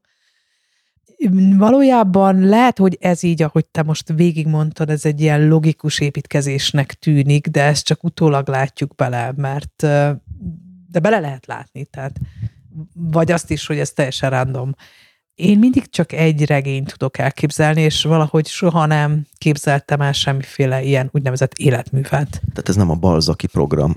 Hát én nem tudom, hogy hogy lehet életművet elképzelni. Tehát ahhoz akkora önbizalom kell, hogy az ember így belássa ezeket a, az egymásra épülő vastag téglákat, hogy így mondjam, amivel egyszer csak kijön egy ház.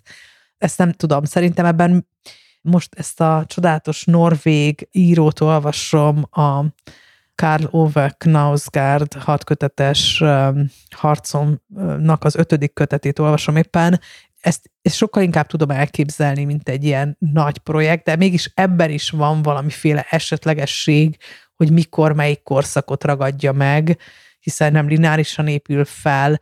Tehát ezt akarom mondani, hogy nem életművet írok, és mindig amikor egy könyv mellett döntök, ott, ott azért mindig van egy picit egy más lehetőség is, és valahogy kizárólagosságot kap egy téma, és csak egyet tudok elképzelni. Jó volna így persze így függetlenedni ezektől az időktől, meg akár nemzedékektől, meg akár tértől is. Nemrég azt kérdezte tőlem egy külföldi szerkesztő, hogy írnak-e a magyar írók másról, mint a magyar közeg. Hát mondtam, hogy nem. Hát nagyon kevés író van, aki másról ír, magyar író. Ez azért is van, mert a mi történeteinket csak mi fogjuk megírni, és a mi történeteink pedig nagyon nagy mértékben megíratlanok. Tehát nagyon sok olyan megíratlan élettörténet, közösségtörténet. Kiíratlan és kibeszéletlen. Kibeszéletlen történet van, amit, amivel itt van nekünk dolgunk.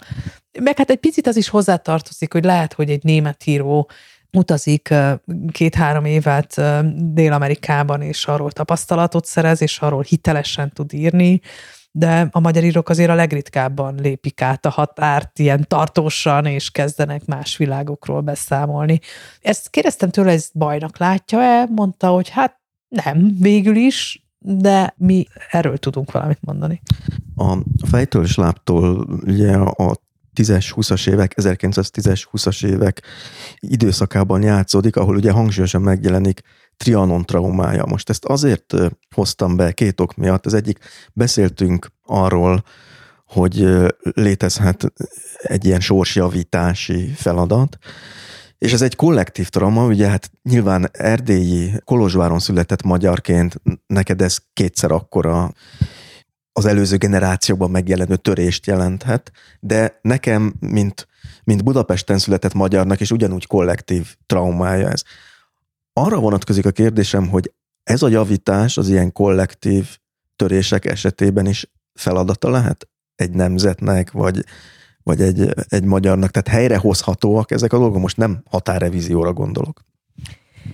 Én ezt valahogy csak a jelenből, illetve valamiféle jövőből, elképzelt jövőből tudom látni és megválaszolni, hogy a megjavítás, a szimbolikus megjavítás az volna, és nem tudok máshogy fogalmazni, ahogy te is mondtad, pontosan itt nem lehet semmiféle ilyen fizikai megjavításról érdemben beszélni, mert az egy tulajdonképpen egy háborús állapotnak az előidézését is jelenteni, Szóval az jelenteni a szimbolikus megjavítást, hogyha egyrészt elfogadnánk a megtörténését. Én nem tudom, hogy már itt tartunk-e. Én inkább azt gondolnám, hogy nem. Mert nagyon erős még mindig a revíziós beszédmód, nagyon erős a másik fél el nem fogadása, és talán ez volna a másik fontos monszonat, hogy nem csak a megtörténést kell szimbolikusan magunkévá tenni, és nyugalommal fogadni, hanem a másikra úgy tekinteni, mint egy szereplőre, aki ebben részt vett, és elfogadni őt a maga jelenlétével és teljességével. Arra gondolok, hogy, és itt egy többszintű konfliktusról van szó, mert én ezt konfliktusnak látom, tehát tulajdonképpen a magyar-magyar viszonyon belül is nagyon-nagyon erős törések vannak, és ezek nem csak politikai törések, hanem ezek tulajdonképpen olyan törések, amelyek a, a másikkal szembeni gyanakvást és lenézést eredményezik, és nyilván gondolok egy magyar-román konfliktusra is. Nem tudom, melyik erősebb, vagy melyik aktuálisabb, vagy bántóbb. Most így a választások után azt érzékeltem, hogy így megint nagyon fulmináns lett az erdélyzés és a románozás. Tehát veled is előfordul, hogy lerománoznak? Már most a lerománozásnál egyébként talán egyszer ki is javítottad, hogy ez... Fel. igen, igen. mindenki fel.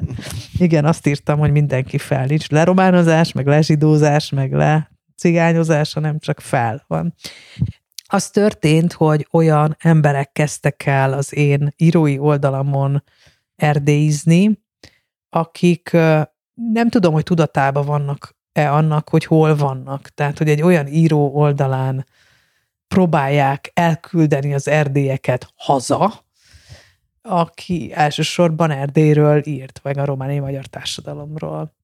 Szóval, hogy igen, nem feltétlenül nekem szólt, de én magamra veszem. Abban az értelemben, hogy mindig nyilván azzal kell valahogy azonosulnunk, akit éppen rugdosnak, és ez az erdélyezés, ezt nyilván nagyon felkorbácsolta ez a választás is, meg a, a, az onnan jövő elutasítás, meg ilyen rettenetes előítélet, hogy az erdélyek mind hova szavaznak, és mind árulók, meg mit tudom én.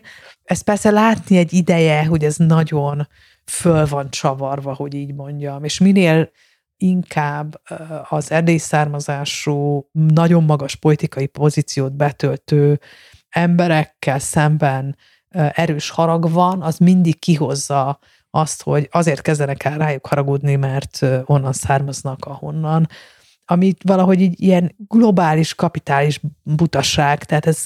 Tehát Vignyánszki Attilára nem azért kell a színházi világban haragudni, mert Kárpátaljáról érkezett. Hát igen, szóval vele nem, mint ahogy Demeter Szilárdnak sem a származásával van gond, vagy senkinek sem a, nem tudom, testi adottságaival, vagy hanem a cselekedeteivel. És a cselekedeteket kritizálni kell, de az embert a származása, alakja, méretei semmi alapján nem lehet. És valahogy azt nehéz megértetni azokkal az emberekkel, akik amúgy, hogy így mondjam, elfbarátaink is akár, és pajtásaink lehetnének más szempontból, hogy erdélyizni az semmiben sem különbözik attól, mint amikor valaki migránsozik, zsidózik, cigányozik, buzizik. Ezek ugyanannak a kérdéskörnek a színe változásai. Nagyon nehéz megtanulni azt szerintem, hogy az embereket a cselekedeteik alapján mérlegeljük, és a szavak alapján, a szavak persze sokszor cselekedetek maguk is. Személyesen már egy ideje talán nem románoznak engem, néha biztos, de talán 2015-ben volt utoljára ilyen, amikor idegen szívűnek neveztek, mert egy állami kitüntetést félig visszautasítottam, félig elfogadtam, és kis kritikával illettem pártunkat és kormányunkat. Tehát a hangulattól függően hol idegen szívű vagy, hol erdélyi, hol igen. Ide-oda küldenek, ami egy tényleg a magyar társadalomnak egy tragikus állapotát és megosztottságát is mutatja. Másik, még, még eszembe jutott ennek kapcsán, hogy nekem legalábbis, és ez lehet, hogy személyes megélés kérdése, meg embere válogatja, hogy hogy áll hozzá, azért is fontos, vagy fontos lenne, mert sok mindent még én sem ismerek a, az én családtörténetemből, sok mindent igen, hogy tudatosítsam azt is, hogy tiszteljem a felmenőimnek a, a küzdelmeit, vagy a megélt dolgait, ahol tényleg értékes választások történtek, de azt is tudatosítsam magamban, hogy ezek a választások, és ezek a küzdelmek nem az én, feltétlenül az, az én küzdelmem, nem feltétlenül kell ugyanazt folytatnom. És ha most itt a színháznál maradunk, nekem egyébként a Hamletben is ez egy nagyon érdekes kérdés, vagy bennem mindig így merült fel, hogy nem az-e a tragédia egyik okozója, hogy mechanikusan belehelyezkedik ebbe a ebbe a generációs parancsba, hogy már pedig neki azért folytatnia kell ezt az, ezt az ügyet, nem hm. utazhat el melegebb éghajlatokra, boldog házasságban élve, ugye amiből szintén nem lesz emiatt semmi, hanem ezt a programot, ezt a, ezt a családi politikai programot folytatnia kell, és végül is emellett dönt. De hát, hogy ez nem egy jó döntésnek ígérkezik, vagy... Ezzel vitatkoznék most. Már csak azért is, gondoljuk el, hogy apámat megöli a testvére, és feleségül megy anyám ehhez a testvérhez. Ha Hamlet azt mondja, hogy jó, ez a ti ügyetek, és ő ebből kifordul, akkor tulajdonképpen ő jóvá hagyott valamit. És ő ilyen értelemben cinkossá válik ebben. Én ezt azért nem tudom elképzelni, ezt az értelmezést, vagy nem is azt mondom, hogy nem tudom elképzelni, csak nagyon nehéz ebbe személyesen belehelyezkedni, hogy, hogy tényleg nincs semmilyen feladatunk így az örökséggel kapcsolatban. Én nyilván lehet, hogy a dolognak egy ilyen komikus túlzása vagyok, tehát hogy én mindig arról beszélek, hogy ehhez a múlthoz, ez a múlt nagy feladatokat rak ránk, és én magam is folytonásom ezt a járatot a múlt fele, de nekem az a Hamlet mégiscsak azt mondja, hogy itt anyám is elárulta apámat, itt vért tapad a nagybátyám kezéhez. Ez hogy lehet, hogy lehet jóváhagyni, és azt mondja, jó, én elmegyek Wittenbergbe tanulni, és nekem majd lesz egy saját karrierjem, és egy kis királyságom. Jó, hát itt nem lehetek király. Ugye ez az érdekes, hogy Hamletnek a trónját is elveszik. Tehát igazából a legitim király az, az ő lenne Szóval nem tudom, hogy ki lehet-e fordulni. Én mindig azt gondolom, hogy az a homopolitikus az nem tud kifordulni abból a kontextusból, amiben ő van. És akkor ezzel visszatértünk a beszélgetés elejére, mert egy kicsit ugyanezt mondod az ukrajnai háborúról való hallgatásról is, hogy nem fordulhat ki egy véleményformáló értelmiségi ebből a kérdésből. Nem tudom pontosan idézni, de írtál valami olyasmit, hogy itt az ember lelke a tét. Hogy ezt Igen, hogy érted? A lelke. Én azt írtam, hogy egyrészt, hogy elviszi az ördög mindazokat, akik ezt a háborút támogatják, és hogy a lelke üdve. Tulajdonképpen a lelkünk üdvét kockáztatjuk. Hogy ez mi, ezt nem tudom, ezt nehéz lenne más szavakra lefordítani, mert lehet, hogy számodra eznek üres szavak, és nem jelentenek semmit, de végül is nem gondolom, hogy nem jelentenek semmit, mert egy kicsit mindannyian munkálkodunk a lelkünk üdvén, de nem azon az üdvén, ami majd egyszer így jön valami nagy túlvilági, nem tudom. Jutalomfala. Igen, hanem hogy itt és most a világban álljuk meg a helyünket, és csináljuk a dolgunkat, és és értékeket hozzunk létre, és az életünk ne hamisságokon nyugodjon, és hazugságokon, vagy lopáson, vagy ilyen áll értékeken, ami, amit tulajdonképpen utódaink majd szégyeleni fognak, hanem hogy ezek valós alapokon álljanak. Tehát amikor azt mondom, hogy annak az embernek, aki, aki figyelmet kap, tehát a közszereplőkről beszélünk, de nyilván beszélnék arról is, aki egymaga ül a szobába, annak is kell, hogy legyen véleménye a jóról és a rosszról, mert ha nincs, akkor megette a fene az egészet, akkor így milyen élet alapja ez, aminek nincs véleménye erről és itt tényleg a jó és a rossz van, hogy ilyen nagyon leegyszerűsítsem. Tehát a, a véleményformálónak az a felelőssége, hogy ő bizonyos embereknek a figyelmét birtokolja. Ezek az emberek a figyelmükkel megajándékozták őt, és nekem ezzel a figyelemmel szemben van felelősségem. Nem tehetem meg azt, hogy ezeket az embereket olyan értelemben becsapom, hogy azt mondom nekik, hogy aludjatok jól és hallgassatok. Szóval azt gondolom, hogy akik ma Oroszországban kockáztatnak és beszélnek, azok tulajdonképpen hosszú távon ők a nyertesek.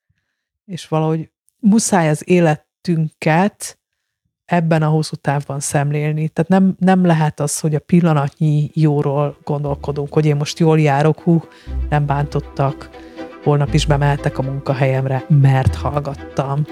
Szóval nem lehet ennyire rövidlátóan élnünk, hogy, hogy nem abban a perspektívában akarjuk elhelyezni magunkat, amiben tényleg mérlegre tevődnek a dolgaink, és így ilyen hamis alapokon nem, nem lehet életet föntartani.